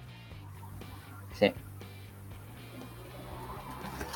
Poi hanno fatto il match e hanno perso pure. Apposta li hanno fatto perdere. Esatto. In complesso, Bella. però, eh, settimana prossima ci sarà un match per il titolo eh, North American tra Carmelo Ace e Tony D'Angelo. Sì, che sappiamo già come finirà, però se facciamo 2 più 2 non penso che Carmelo Ace perda. Esatto. Penso che si stia già arrivando allo split con eh, la famiglia di Don con eh, il legato. Okay. Anche perché un, uno di quelli è stato beccato, è stato licenziato per cos'era doping, ho letto. È eh, qualcosa del genere. Sì. Stavo leggendo. Cioè. Quindi dovevano spiegare un po' è stato licenziato per qualcosa. Avevo letto, credo, sostanze, qualcosa del genere. Comunque sì, doping se era Donovan che l'hanno licenziato, quindi voglio capire come lo spiegheranno. Non lo spiegheranno semplice. Si inventeranno qualcosa, non inventarsi per forza qualcosa, visto che hanno già registrato le puntate. Sì, infatti sarà la sua ultima apparizione settimana prossima Donovan. Poi eh, Bron Breaker che difende il titolo contro Ducazon, eh, vittoria da parte di Bron Breaker subito dopo il match viene raggiunto sul ring da Cameron Grimes. Inizia la sfida in vista di Great American. Sì, che può essere anche molto bello. Stanno facendo le scene di, di tornile di Cameron Grimes anche perché il caro messaggio è io mi faccio un mazzo, mi faccio questo, faccio quello, però non tengo risultati e mi sto rompendo il cazzo. Quello che dice. Un po' ha fatto anche il cenno nel promo anche ai, ai Noffe nell'altro dove Cameron si è lamentato del fatto che loro nonostante la sconfitta andassero a ballare come se nulla fosse pensando che gli deve essere data opportunità che poi non è così quindi non vorrei che stanno iniziando come me stanno iniziando a fare due, un double turn nel senso due tornil quello di Grimes e quello di, dei due nigeriani perché sinceramente non, a parte essere scapp- i, i, gli schiavi di Mandy Rose non, non hanno fatto niente di importante secondo me. Sì, poi hanno fatto da jobber varie cose. Vediamo un Quindi... po' se ci sarà un'evoluzione del loro personaggio. Ecco, credi che alla luce di questi promo Cameron Grimes sia leggermente con un atteggiamento un po' più ill in vista di questo incontro contro Bron Breaker? Al momento no, però se perde secondo me gira impazzisce, gira e mena Breaker vanno avanti insomma fino ad agosto che ci sta anche perché poi a NXT non è che hai tanta gente da mandare contro Breaker secondo me è credibile quindi ci sta a cambiargli girarlo lì anche perché comunque il pubblico inizia, non, inizia fischi- lo, lo, sta, non, lo sta fischiando abbastanza Grimes e mentre Sikoa invece lo stanno applaudendo segno che su Sikoa vorranno dargli titolo americano più presto secondo me sì, anche perché lo stanno costruendo da tempo in memoria. Credo sia arrivato il momento per lui. Sì, e ci sta anche perché è over abbastanza. Esatto. Poi il debutto di Giovanni Vinci, vittoria agevole contro Guru. Bello come debutto, a livello lottato anche Alberto Nulla, è sempre un fenomeno su ring adesso fa bene anche. Vediamo cioè, ci starebbe una faida con Tony D'Angelo, visto che italo-italiano, italiano vero contro l'italo-americano Tony D'Angelo, cioè, non vedo l'ora. Esatto, ci sarebbe tutto. E vabbè, solo Sikoa che sfida Grayson Waller per un match settimana prossima. Abbiamo già parlato del tag team match No, però tornando al promo di Grayson Waller, non hai avuto un atteggiamento un po' razzista di Grayson Waller, nel senso che l'ha un po' ha detto tornati dalle tue isole se hai, letto il, se hai guardato il promo. E lui, il capitano Grayson! No. Salutiamo! No, no, quello No, l'impressione perché essendo il, quindi deve essere anche un personaggio così, ci può anche stare. Se avesse fatto un face, sarebbe stato peggio. Però fa, mi ha fatto dire tipo, ma davvero mi vuole sfidare? Cosa ha detto? Ah ok, vabbè, ci sfidiamo, va bene. Come dire, come dire non capisce la lingua di Solo Six Sì. Poi vabbè, abbiamo parlato già del tag team match. Eh, Carmelo Ace e Trick Williams contro Troy Donovan e Channing Lorenzo. Vittoria da parte del campione in carica e della sua bodyguard. Naturalmente continuano gli screzi con mm-hmm. uh, il legato del fantasma.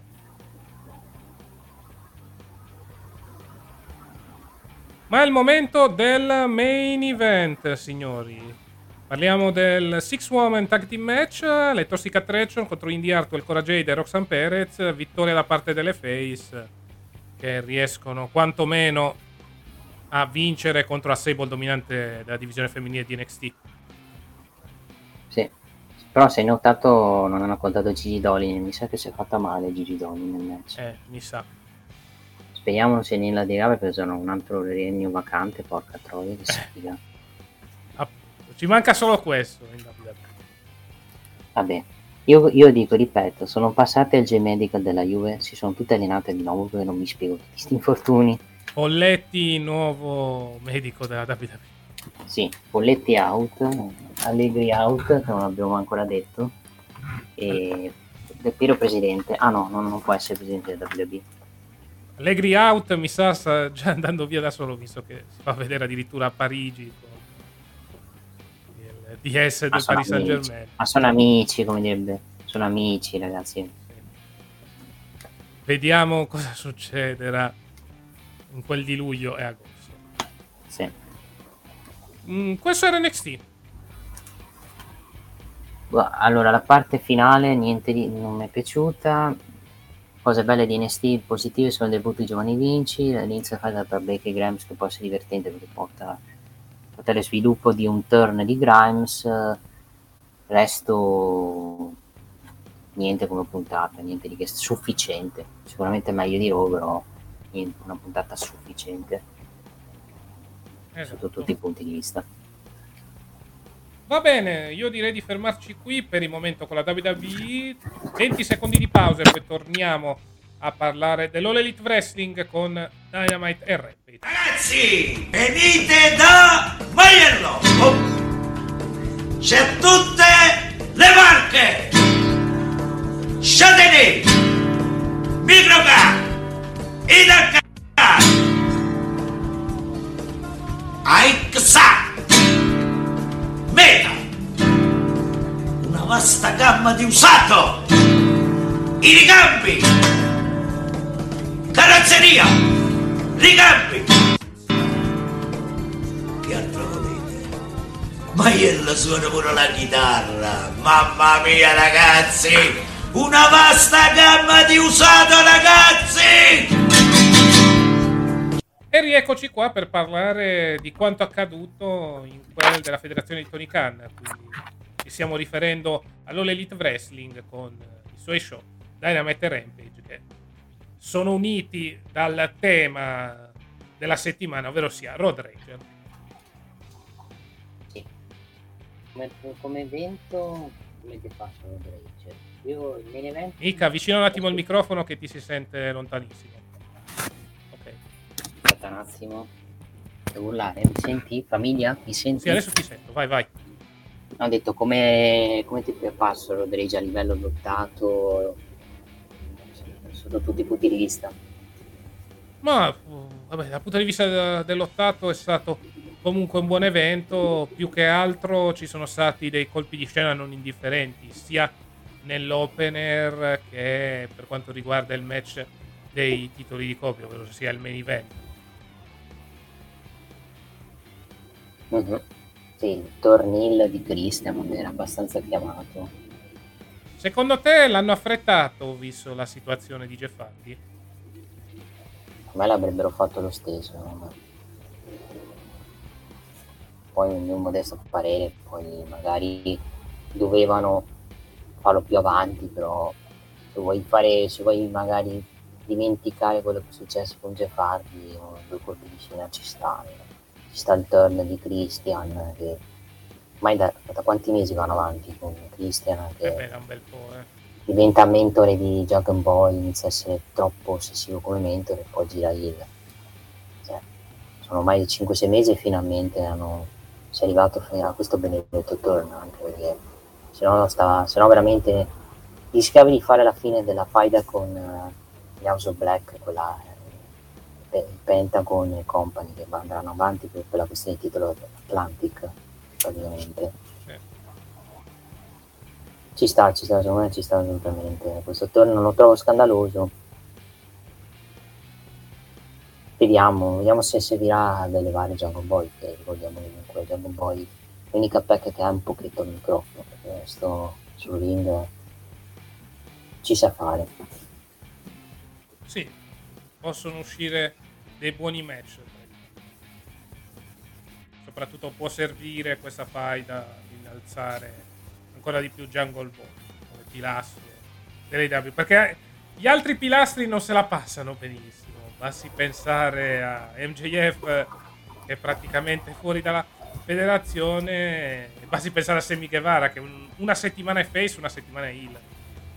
Soprattutto nel match iniziale praticamente ha girato di nuovo di, di nuovo nella stable di Jericho. Esatto. Cioè tutte le strade portano da Jericho se mi va, nel senso mettiamo nella stable perché gli altri tre stronzi non sono credibili per farli entrare nel Blood and Guts. Non è che Esatto. sia un bel messaggio. Match con Jericho Or- e Ortiz ho trovato niente di che sufficiente. Finale ci sta, ci sta che Ortiz perde i capelli, tanto non cambia niente a livello di sul personaggio. Mi è piaciuto anche il promo di Eddie Christian con eh, impazzito con Ortiz che dice Blood and Guts mentre si rasa a zero praticamente. Segno che penso alla faglia spero io finisca a Blood and Guts e non vado avanti ancora. Esattamente.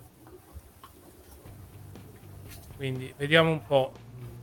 Sì, più che altro credo servisse più gente all'altra fazione piuttosto che alla Jericho Appreciation Society. Però oramai sono andati con questa idea. Più che altro potrebbe essere chiusa la faida con Scorpio Sky. Quindi non lo vediamo più nella zona del titolo TNT. Sì, ma Scorpio Sky lo vedi chiaramente che adesso è in faida con Wardlow, Esatto. c- ha anche senso. La domanda è, secondo te Brian Dennison tornerà per Brown and Guts secondo te lo rischiano in un match pericoloso dove può farsi male di nuovo?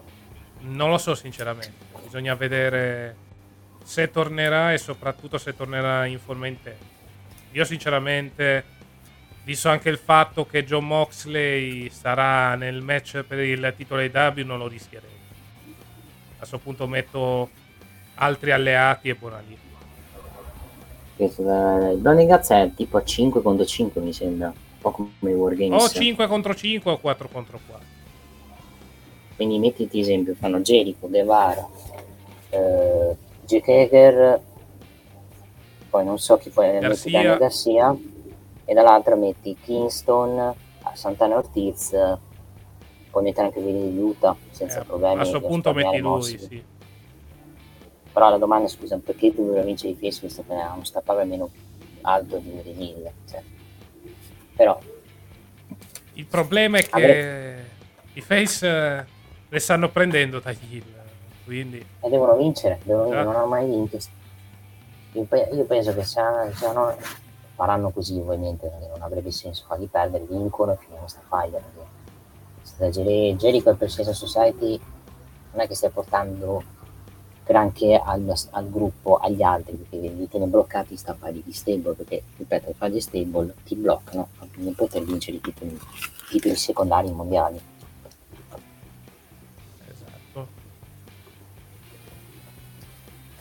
Quindi vediamo un po' cosa succederà per quanto riguarda il Blood and Guts. Sì, esatto. Wardlow contro la Security, vittoria agevole da parte di Wardlow, che poi convince Matt Hughes e Tyron Woodley a non attaccarlo in modo da poter realizzare la powerbomb su Sterling. Sì che non è il giocatore, precisiamo. Esatto. Ma è l'ex manager di Jade Cargill. Eh, oh. No, non più, perché adesso stanno più dando importanza a Michael Beals come manager Cargill. Cioè, ha fatto sto cambiamento così anche, un po' del botto. Così, del botto senza senso. senza motivo.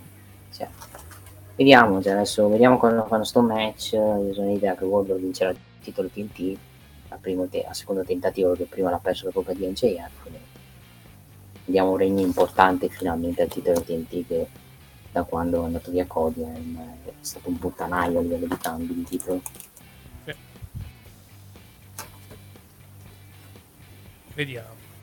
Sicuramente questa faida con Wardlow e Scorpio Sky potrebbe portare all'ennesimo cambio di titolo. Dato che sarebbe un- ah, quantomeno un cambio di titolo in maniera stabile, visto che su Wardlow ci puntano e non poco. Sì. Dax contro Will Osprey, vittoria da parte di Will Osprey. Osprey assieme alla sua Sable sale sul ring per finire il lavoro post match, ma arrivano anche i Roppongi.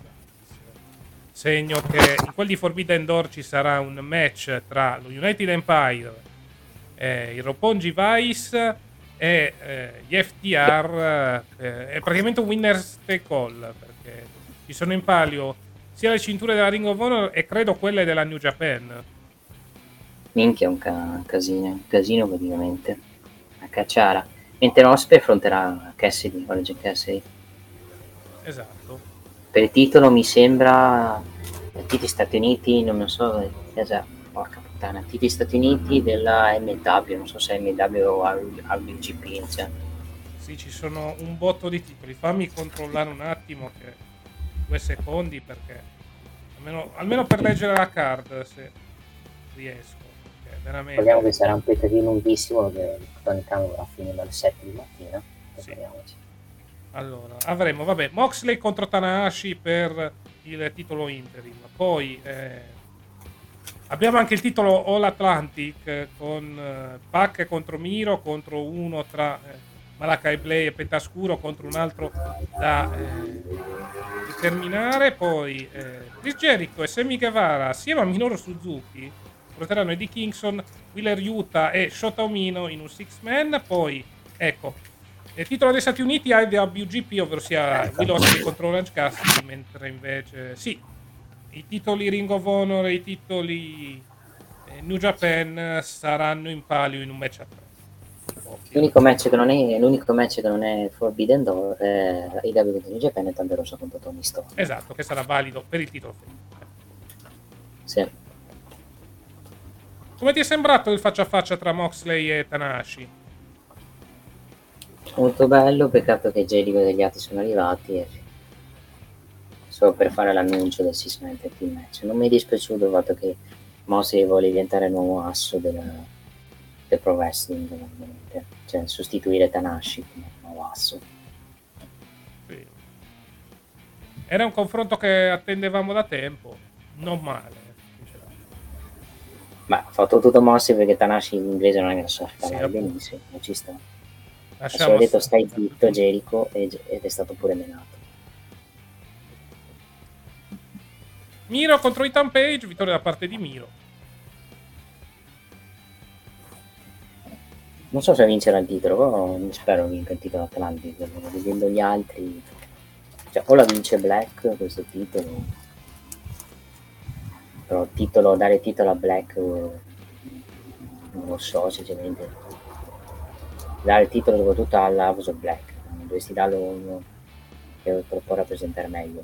Con tutto rispetto alla House of Black ovviamente come stable, a parte i promo che fanno a Rampage non è che, non è che mi stia piacendo come stable.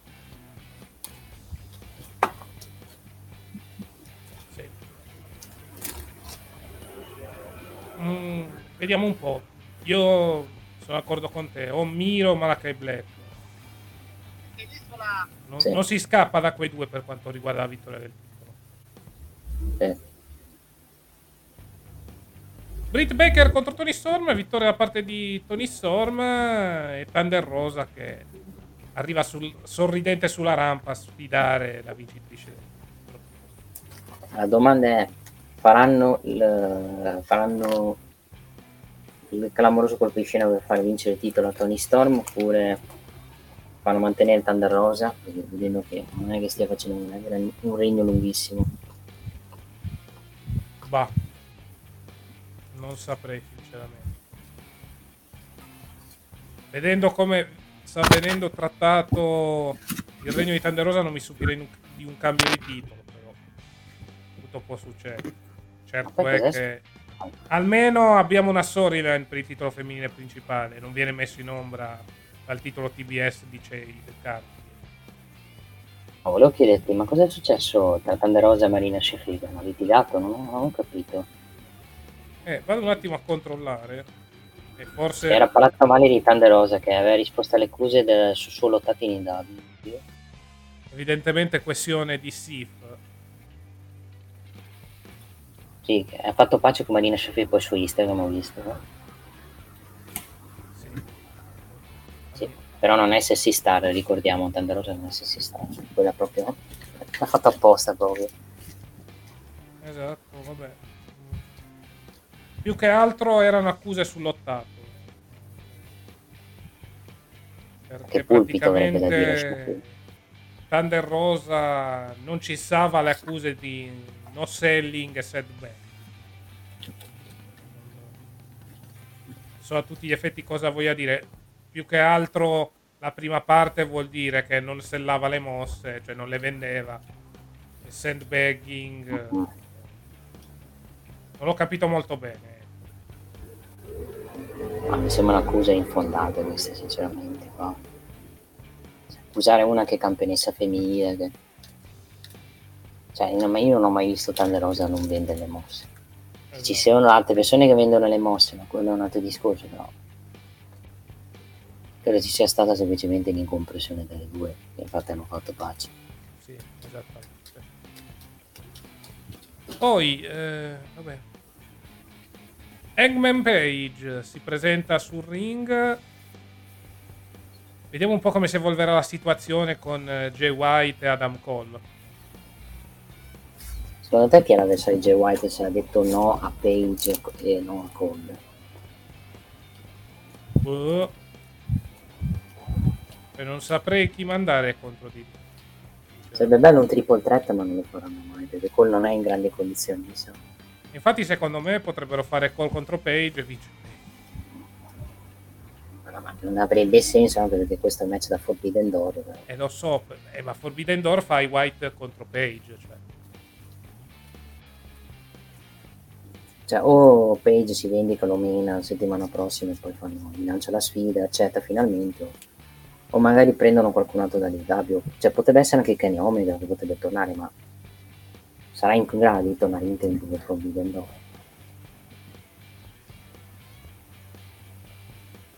Cioè, voglio capire se sarà in grado di tornare Kenny Omega. Sarebbe bello anche perché sarebbe il match migliore degli altri due. Non che siano brutti altri due match, però sarebbe il match con più star power. Eh beh, sì. Poi, eh Passiamo al main event, ovvero sia il ladder match tra Jurassic Express contro Young Bucks, vittoria a parte dei Young Bucks, subito dopo. C'è il turn di Christian Cage e Danny Di Sì, davanti ai suoi genitori che gli ha fatto pure il dito medio la madre di Dragon Boy a Christian. Esatto. Vediamo come la tirano avanti, vediamo. Penso che Dragon Boy starà fermo in storyline infortunate Luciasaurus vorrà vendicarsi, faranno Christian Luciasaurus per i prossime tre settimane, porterà Jungle Boy, faranno poi il match in una puntata di Dynamite. Cioè questa, questa faida può servire per cercare di, cercare di elevare in singolo Jungle Boy, vediamo se ci riuscirà Christian a elevarlo, poi vedremo cosa farà perché Jungle Boy in questo momento è in un status dopo aver perso di coppia che può rischiare di non far nulla per i prossimi mesi. Questo era Dynamite.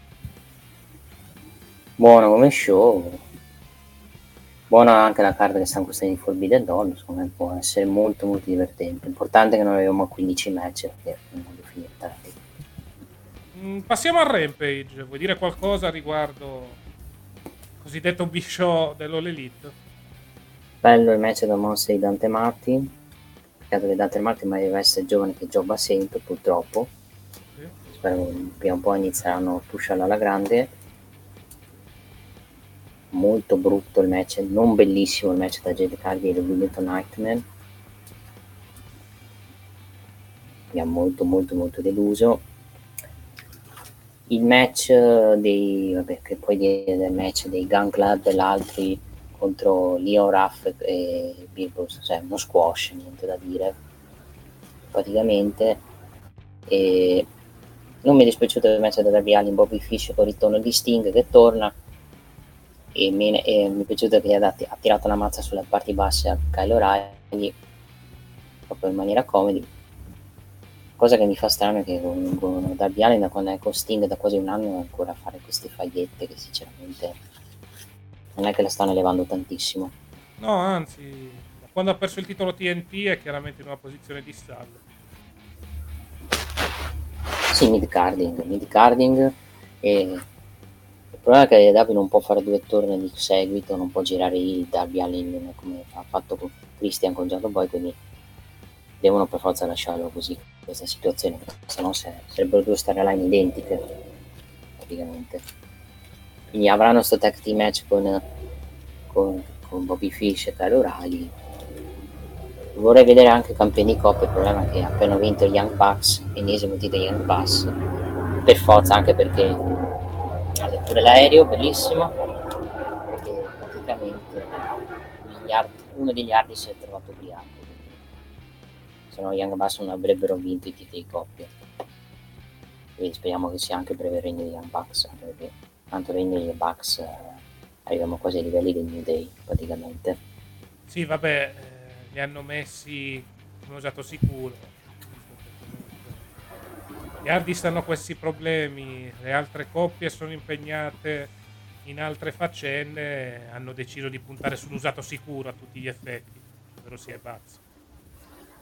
Sì, anche perché far mantenere di nuovo i Jurassic Express, eh, se li mantenevano di nuovo non avevano più avversari, quindi hanno fatto bene.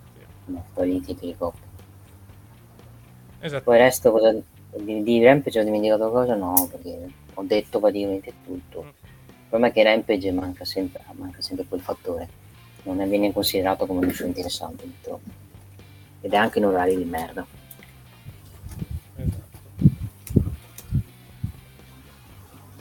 Va bene, abbiamo parlato dell'All Elite Wrestling, passiamo a SmackDown? Sì, passiamo a SmackDown e promo buongiorno, benvenuti a SmackDown. Esatto, quindi 20 secondi di pausa e concludiamo questo podcast con l'ultimo show della settimana, ovvero sia Friday Night SmackDown. Ah ah ah, che ridere, bello bello! WineLivery.com Vini, birre, drink a casa tua subito, consegna in 30 minuti alla temperatura ideale direttamente dal produttore, così risparmi. WineLivery.com E rieccoci qua per parlare di quanto accaduto nell'ultimo show della settimana che andremo a trattare, ovvero sia WWE Friday Night SmackDown, che si è aperto col promo di Vince, dove ha detto assolutamente niente. Cioè, tutto sto hype per dire benvenuti a SmackDown, Day Now, Forever Together. Ma vaffanculo Vince, te lo dico chiaramente. Però se questa cosa è servita per farti fare grandi ascolti, sei un genio. E impara Tony Khan, se dovesse aver fatto degli ascolti. Poi se non è stato così, allora è un cretino, sinceramente Diciamo che ne, adesso sto leggendo varie notizie su questa cosa, nel, nel backstage non è che sia stata be- presa bene questo promo di 12 dice un cazzo praticamente. E pare che il backstage Vince sembrava una persona felice come se fosse avesse vinto la lotteria. Cioè, o sa che vincerà la battaglia o, o non lo so, o è scemo lui, cioè. Che se tu non vai spavando in tv a dire che Stay Now Forever Together, perché forse magari sai già che vincerai questa battaglia. Non so te. Sì, eh, molto probabile vincerà la causa, però teniamoci chiaro, eh, cioè nel senso, questo inizio più che altro voleva essere una prova di forza da parte del buon Vincenzo, nel senso per far vedere Io sono ancora qua e già, per citare una canzone di Vasco Rossi. Bah, non ho capito fare questo promo se non per una prova di forza che doveva dimostrare Vince stesso di fronte al pubblico e agli atleti. Più credo di fronte agli spettatori che al roster stesso che da quel che ho letto non è rimasto oh, propriamente tutto contento di questa situazione. Sì, ma potevi evitare questo di fare un promo dove non dici un cazzo. Cioè, non è che ha aiutato molto questa cosa. Ok, tu vuoi fare ascolti, vuoi fare ratings, interesse.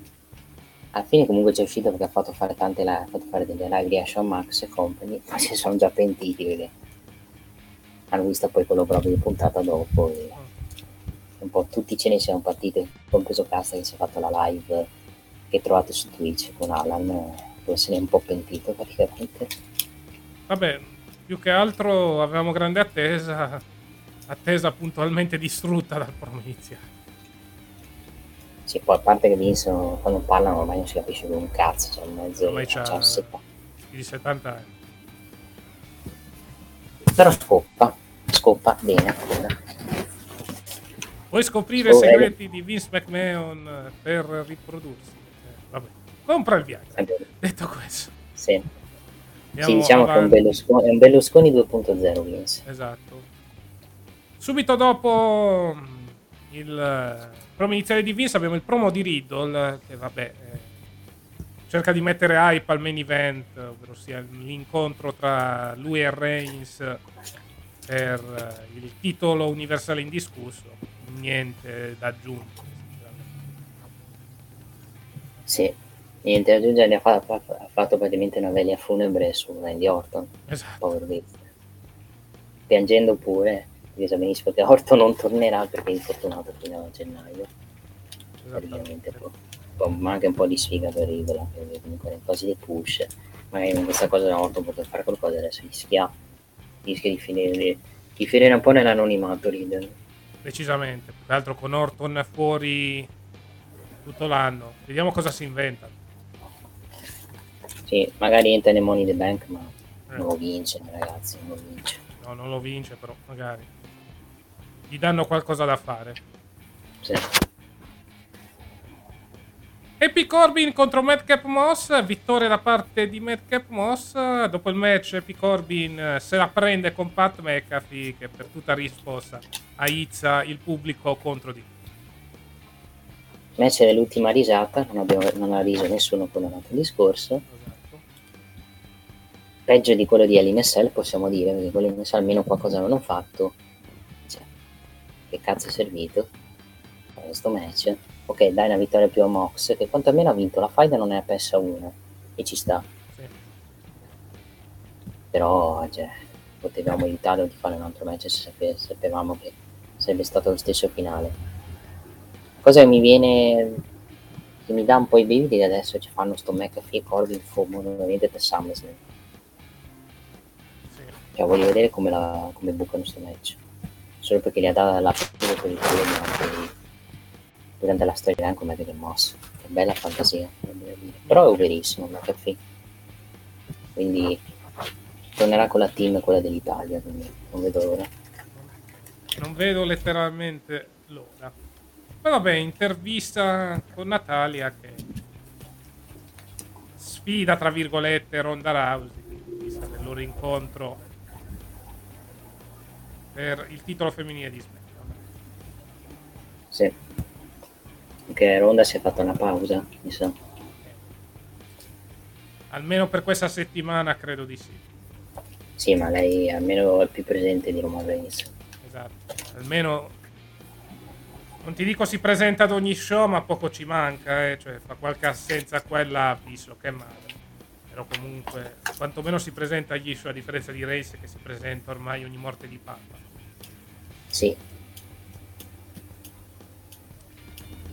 Jinder Mahal e Shenki contro il New Day, vittoria da parte del New Day. Continua la gimmick di Shenki, ballerino. Hanno perso perché Shenki hanno usato il trombone per distare Shenki che ha ballato perché Dio mio no. Dio mio no. No.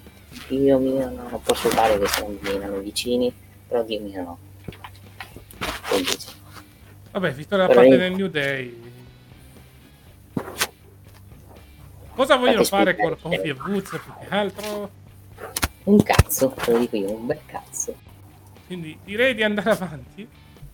Invece con Shanky, dai, Shanky vai, va più prendere la fidanzata di Cosce e portata in storyline. dai. Esatto. Almeno vogliamo la sta storyline e mandiamo in banca.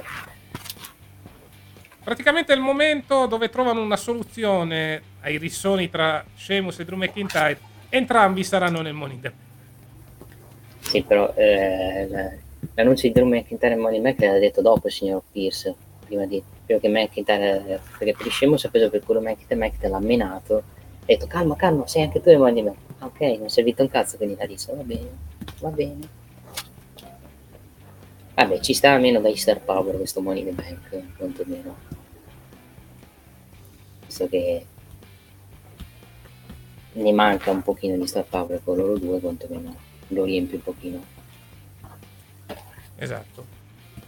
Poi siamo fuori dallo spogliatoio di Reigns. Vediamo Sami Zayn che dice che va tutto bene al momento con la Blood. Mm, insomma, Eh, appunto. prevedo che verrà minato, sacrificato.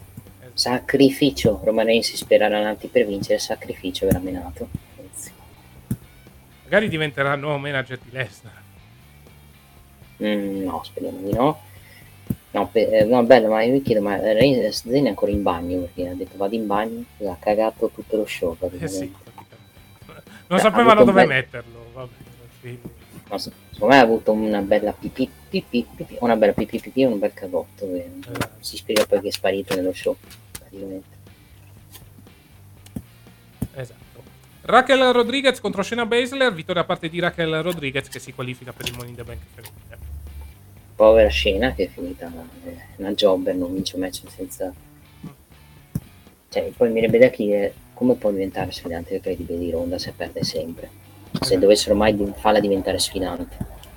Cioè, più che altro è la storia dietro, però le devi dare credibilità. quantomeno. Sì, ma deve vincere, non vince un match nemmeno, nemmeno a FIFA. Bene, vado un attimo avanti io. Promo da parte di Gunter. Settimana prossima ci sarà il rematch tra lui e Ricochet per il titolo intercontinentale con Gunter che afferma che terrà la cintura intercontinentale sulla propria spalla per molto, moltissimo tempo. No, che c'è gente, quindi non Sì, sì, tranquillo. non- farti. Continua te. Stavamo parlando di Gunther. È proprio di cane passa il mio cane, che non è il cane Gunther, però qua. Sì, Ciao, ciao, vabbè. non è momento di giocare, dai. Vabbè, passiamo direttamente al main event di questa puntata di SmackDown, anche perché abbiamo detto tutto quello che c'era da dire. Roman Reigns contro Riddle, vittoria da parte di Roman Reigns, vittoria pulita. Reigns eh, festeggia assieme alla Bloodline e fa il segno di andare via dal ring, risuona però la musica di Brock Lesnar. Brock Lesnar è tornato, quindi avremo l'ennesimo Lesnar contro Reigns a SummerSlam in un last man. Vabbè, quantomeno hanno messo stipulazione, ma basta, basta. Ho visto cento volte, basta. La reazione di Max te la sei persa, fatto boh. No, c'è sul gruppo Telegram la sua reazione. Sì. Segno- È pure il mio cane, eh, sta avendo sta reazione, sta, sta giocando. Eh, sono d'accordo che non vuoi vedere Reigns Lesnar, sono d'accordo con te. Eh, però l'hanno fatto, mi dispiace. però. 36esima volta che fanno Lesnar Reigns per un titolo mondiale. Ma non sei contento, scusa. Cioè la risposta a tutti i problemi della WWE. Le- Reigns contro Lesnar, capitolo 38 dicembre. Bene, Sì, il problema è che non avevano alternativa. sì. Frattempo E quindi, e quindi si sono trovati in questa situazione. esatto. Cioè, perché Cody è infortunato, Randy è infortunato, cioè chi mettevi? Potevi mettere Alessio, ma Alessio è in fare con Tivoli. Non si sono filati, se vogliono mettere Lashley hanno deciso di mettere Beta. Poi attenzione, Last Man Standing può aiutare anche l'incasso. Attenzione. Sì. Quindi Rollins già sta vedendo, si sta già preparando. E Eh beh, comunque sì, potrebbero fare un remake eh, di WrestleMania 31. Solo che stavolta perde l'incasso, ragazzi. Così le bestemmie volano ancora di più.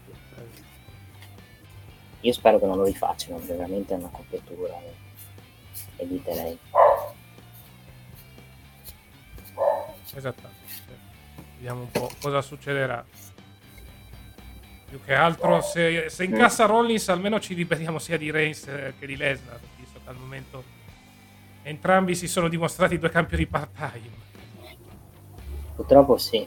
Solo che più part time è Reigns in questo momento. Reigns è stata qual- almeno qualche visita in più l'ha fatta. Però è stata da a scegliere questo tipo di contratto. Si prende lei le- la responsabilità su, su quello che ha fatto.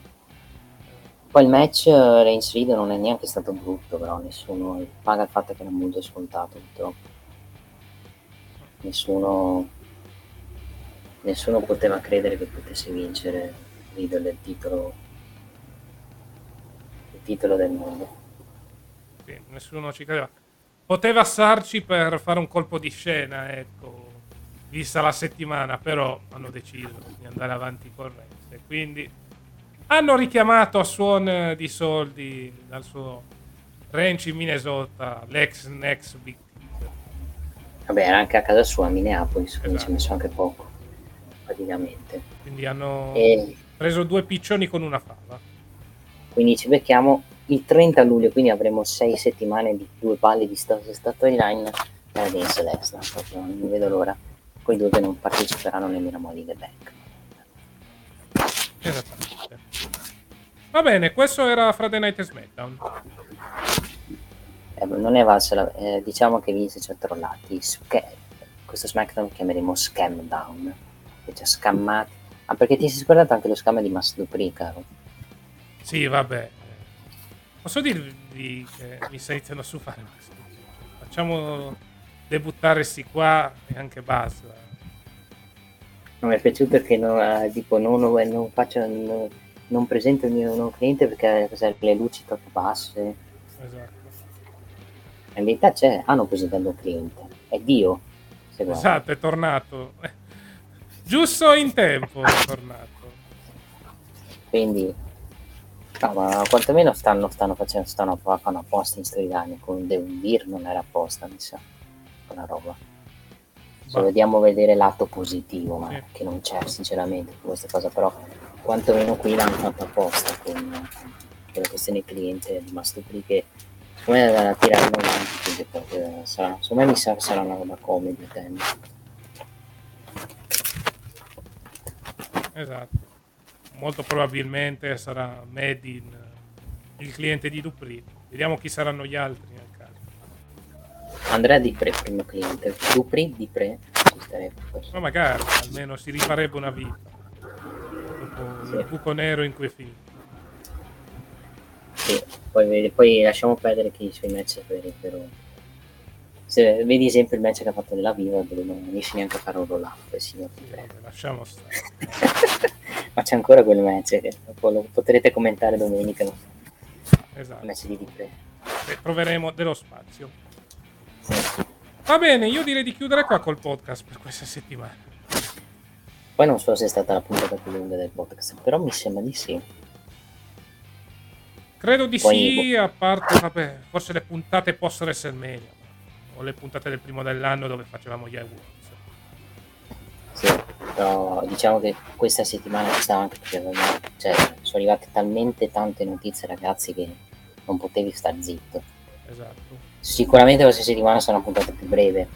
Ecco, buffata, è successo, scoppia di tutto. Adesso che scoppia di tutto, la WWE venduta, Vince eh, che imparta e chi più ne più. No, no, ovviamente speriamo di no che Vince faccia la sua vita e continua la sua lunga vita, però. Non so adesso il futuro di Vince se sarà ancora in WWE. Diciamo che questo scandalo ho i. Ho i miei dubbi. Va bene, mh, concludiamo qua col podcast. Andiamo a ricordare i prossimi appuntamenti. Noi ci vediamo oggi pomeriggio con il Gran Premio di Germania per quanto riguarda la MotoGP. Poi subito dopo il cosiddetto season finale, tra virgolette, di NBA Click, dove andremo a parlare un po' della stagione 2021-2022 per quanto riguarda il basket americano. Poi subito dopo ci sarà il Gran Premio del Canada con eh, Montreal e successivamente Parco Chiuso. Poi nei prossimi giorni vi riempiremo di gaming a tutti gli effetti. Sì, perché Casta contro Snake sta per tornare, ragazzi. Sì. Ma magari succedono cose come eh, succedono nelle tue dirette, Nick. Sì, le mie dirette quantomeno lo fanno apposta che non... Però quantomeno ci sono... Ho guardato che PES è molto... piace molto nelle nostre dirette. Infatti fa molti spettatori PES, vabbè, perché PES credo sia il gioco che più spettatori, mi posso capire. Esatto. Vi ringraziamo per i vari spettatori che ci sono stati durante le nostre dirette, non solo in quella di PES, ma anche in quella della finale del basket. Che ha fatto 338 visualizzazioni, tantissime molto, molto. Sì. Va bene, detto questo, io ero Cassa e come c'è stato? Come sempre, il buon Nick. Una calda altissimo Nick perché sta sudando brombo, ragazzi, fare delle live e registrazioni a quest'ora è sempre difficile, però noi ci siamo per voi e iscrivetevi al canale della Chiesa del Wrestling. Esattamente. Tra l'altro, mi sa settimana prossima dobbiamo fare cosa per Forbidden Door? Sì, mi sa, ti avviso già che dobbiamo fare i pronostici giovedì perché venerdì è una cena, quindi Perfetto, non c'è alcunissimo problema. Detto questo, allora noi ci vediamo settimana prossima, molto probabilmente giovedì, con i pronostici di Forbidden Door. Nel frattempo continuate a seguirci sia su The Click che sul canale targato Chiesa del Wrestling. Alla prossima! Ciao! Ciao ciao!